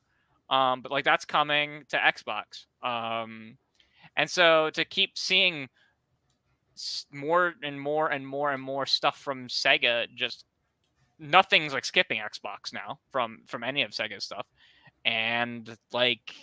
A lot of stuff is coming to Game Pass, especially the the riskier stuff, the spin-offs, the the newer I Ps, and that like Capcom's doing that too, right? Like the with like Exoprimal, and there there was that other I P shown at the the Microsoft conference this summer. It, it's the that Capcom's doing. I can't think of what it was called, but like the the Japanese studios, like at least some of the major ones, seem to be. Going, hey, we're gonna put some of our back catalog games into into Game Pass to see how they do as a back catalog. We're gonna put some of our riskier new games into Game Pass. Uh, yeah, Exoprimal. Remember, Exoprimal launched, but there was another one announced at the showcase this summer that I can't think of what it's called. It, it was it was a Capcom game announced this summer. Um, um can't remember off the top yeah, of my head. But like. There's a lot of really cool stuff. I was a little overwhelmed by the sh by Xbox's part in the showcase overall. And I think that's mostly because last year was actually like a banger, right? Last year they had like a billion and a half ports announced of games that just had skipped Xbox, but they they got, okay. Or they were games that like in the deep past had skipped Xbox, but they were getting remastered now for everywhere, and they were going to include Xbox, like the the um uh Ni no Kuni games, um uh the the the fighting game. I what's the there's a couple fighting games like BlazBlue. Um, what was the other one? Um, now. I have to just interject. Did yeah. any of you guys see uh, like Aaron and Phil like uh, with uh, Kojima there? Yeah, I, I, and that was another thing. Like th that was actually they, they tweeted that they were with Kojima like a week before. Like Kojima tweeted pictures with them, mm-hmm. and I was like, oh, maybe we're gonna get a tease for his game. And like, you know, they were just but... they happened to be in Japan, so they probably scheduled visiting his studio to check up on the game at the same time that they were going there for the conference, which makes total sense. Well, did you see uh, Aaron with uh, Keeley? No. Yeah, he, he was uh, visiting. Uh, I forget what location in Japan, but Aaron Greenberg was with uh, Jeff Keeley. Listen, now you're now you're making me. You're setting up my expectations for the Game Awards, and I don't like that. Yeah. I don't like it. I'm just saying, considering like, what was it, a month or two ago, they were posting pictures of like Xbox marketing with Kojima. Yeah. Like, and it again, was, I, yeah. I kind of thought he would be, I, I kind of thought they would throw him in on stage and have him like reveal things. I don't want to say reveal the game, but reveal things about the game. Because Kojima's weird, right? Like, Kojima could tell you, for speak for like six hours and it would kind of enthrall you about like, what his game's going to be without showing you the game or even telling you the name of it. Like the the man, I, I think missed his calling to be a movie director, but like he makes great games. Um, and I, you know, I, I did expect him. This is because of like all of the, the the marketing lineup. I was like, oh, they're actually going to be doing something with him soon. Nah, maybe, maybe Game Awards. Um, but uh. But yeah, like it, it was it was it was on par with the Nintendo Direct and the state of play we got. Like it it it whelmed me largely because there wasn't anything. I, I figured we'd get like one new oh wow kind of thing from from Microsoft, and we got a bunch of like good. You're actually making sure that we're not missing the Japanese market, right? And so like it was mm-hmm. a good showcase, but I wouldn't call it a great showcase. Does that make mm-hmm. sense? Like. Well... I wasn't disappointed, not really, but I wasn't like, it wasn't anything close to um, the kind of wow factor of like, even the, even the stuff they, they showed at Gamescom. Mm-hmm. Does that make sense? No, and that's fair, but I think we have a lot of good things to look forward oh, yeah, to yeah, in yeah, the yeah, near yeah, future. Yeah. It was, it was a, it was a, it was a great showcase. I was just, uh, I, I was expecting a little bit closer to last year's Tokyo Game Show from them. Although they're running out of things to port that aren't Final Fantasy. Mm-hmm. uh, the, the Ace Attorney Chronicles were really good. There's, there's like I think it's the original trilogy now. We we need to beg Capcom to to port that skipped Xbox in the first place. But like both of the we got the one announced for Game Pass, and then the other one, the the Apollo trilogy, was announced as coming to Xbox, which is awesome. It's awesome mm-hmm. to see that like it it, it like. It is fundamentally awesome to see the the pla the publishers not skipping Xbox. Mm-hmm. Awesome. No, and it's great. Um, I was looking at the clock here. I think I'm gonna start winding sure. things down, guys. Um, I just want to make sure everybody has had their say. Anybody want to chime in on anything else regarding Tokyo Game Show? Yes, no. Um. Uh, oh, Japanese devs. You know how I talked about first party Japanese devs in the works? Yeah. Uh, I wouldn't be shocked if Pocket Pair is. They're looking at Pocket Pair, the, the Power World people. I mean, that's mm-hmm. two games in a row that are Xbox and P C exclusives that have launched day one into Game Pass. Well, I wouldn't be shocked. Interesting. All right. All right. We'll have to look more into that, but uh, good call there, uh, Crusader. Um, okay, guys, on that note, gentlemen, I believe that... Uh, At this point, we'll, yeah, we'll close things off. And I'm surprised we got through all of it in the time that we did, but we managed. We managed pretty well. And great chat here surrounding, like, the Xbox leaks, the U K C M A turnaround, and, of course, the news regarding the Tokyo Game Show. great turnout tonight. Certainly uh, lively. All all kinds of activity in the chat. And guys, if you enjoyed our uh, banter tonight, our broadcast, then please consider dropping a like, sharing out tonight's episode, and of course, subbing to the channel if you're new here. All right, going over to outros now. Plume buddy, um, it was a real privilege uh, being able to have you on again. And, you know, with all this breaking news from the past week, uh, it was just awesome to be able to cover things with you. Uh, where can everybody follow you at? Yeah, I know it was great to be here. Thanks for having me on. There was a ton to talk about. I'm sure we'll we'll still have lots to talk about next week. But you guys can follow me at uh, Plume Network on uh, YouTube and on X, Twitter, whatever you guys want to call it. Those are the two best places to uh, follow me. All right, all right, great stuff tonight, pal. Next, T R uh, T X R crew, starting off with General M L D, buddy. Hey, good stuff tonight. Where can everybody find you? Oh yeah, good talk. You guys can find me at M L D Ghost on Twitter and gamertag Ghost M L D. So yeah, this was a great chat. Looking forward to the to the next one. Indeed, indeed. Next up, uh, the Arizona man himself, Mister Centurion, buddy. Great to have you back here. Uh, where can everybody find you at? Oh, it was great to be back, guys. Enjoyed the conversation. Uh, and as always, it's great to chat with our guest, Plume. Uh, definitely love your content. Always being able to chat with you when I can. Uh, thank you for being here tonight, good sir. For those interested in finding me, you can find me at Centurion one three oh seven, Xbox Live, Twitter, and, of course, on YouTube, where I publish there every couple of days. And you can also find me right here on the T X R podcast, nine p m Eastern on Sundays. And two hours before the start of this show, you can find me on Gaming Beyond the Box with Wilmy Hood and them over there.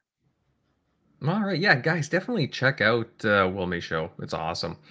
Um, who else do we got here? Eric Shockley, buddy.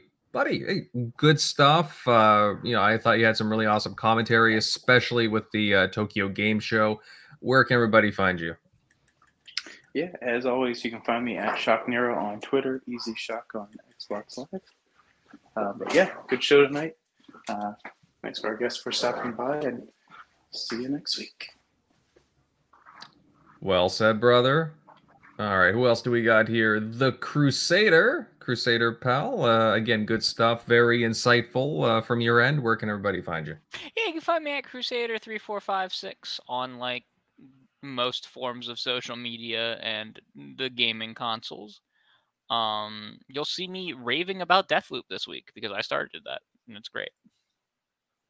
All right. And of course, you guys can find my content on YouTube at Invader Gaming. I'm slowly coming back with uh, some unboxings. Still got some to upload, but I, uh, I'm making my way back. You know, I'm starting to get more time to do things. But yes, excellent show tonight. And we look forward to uh, seeing you all here uh, next weekend because...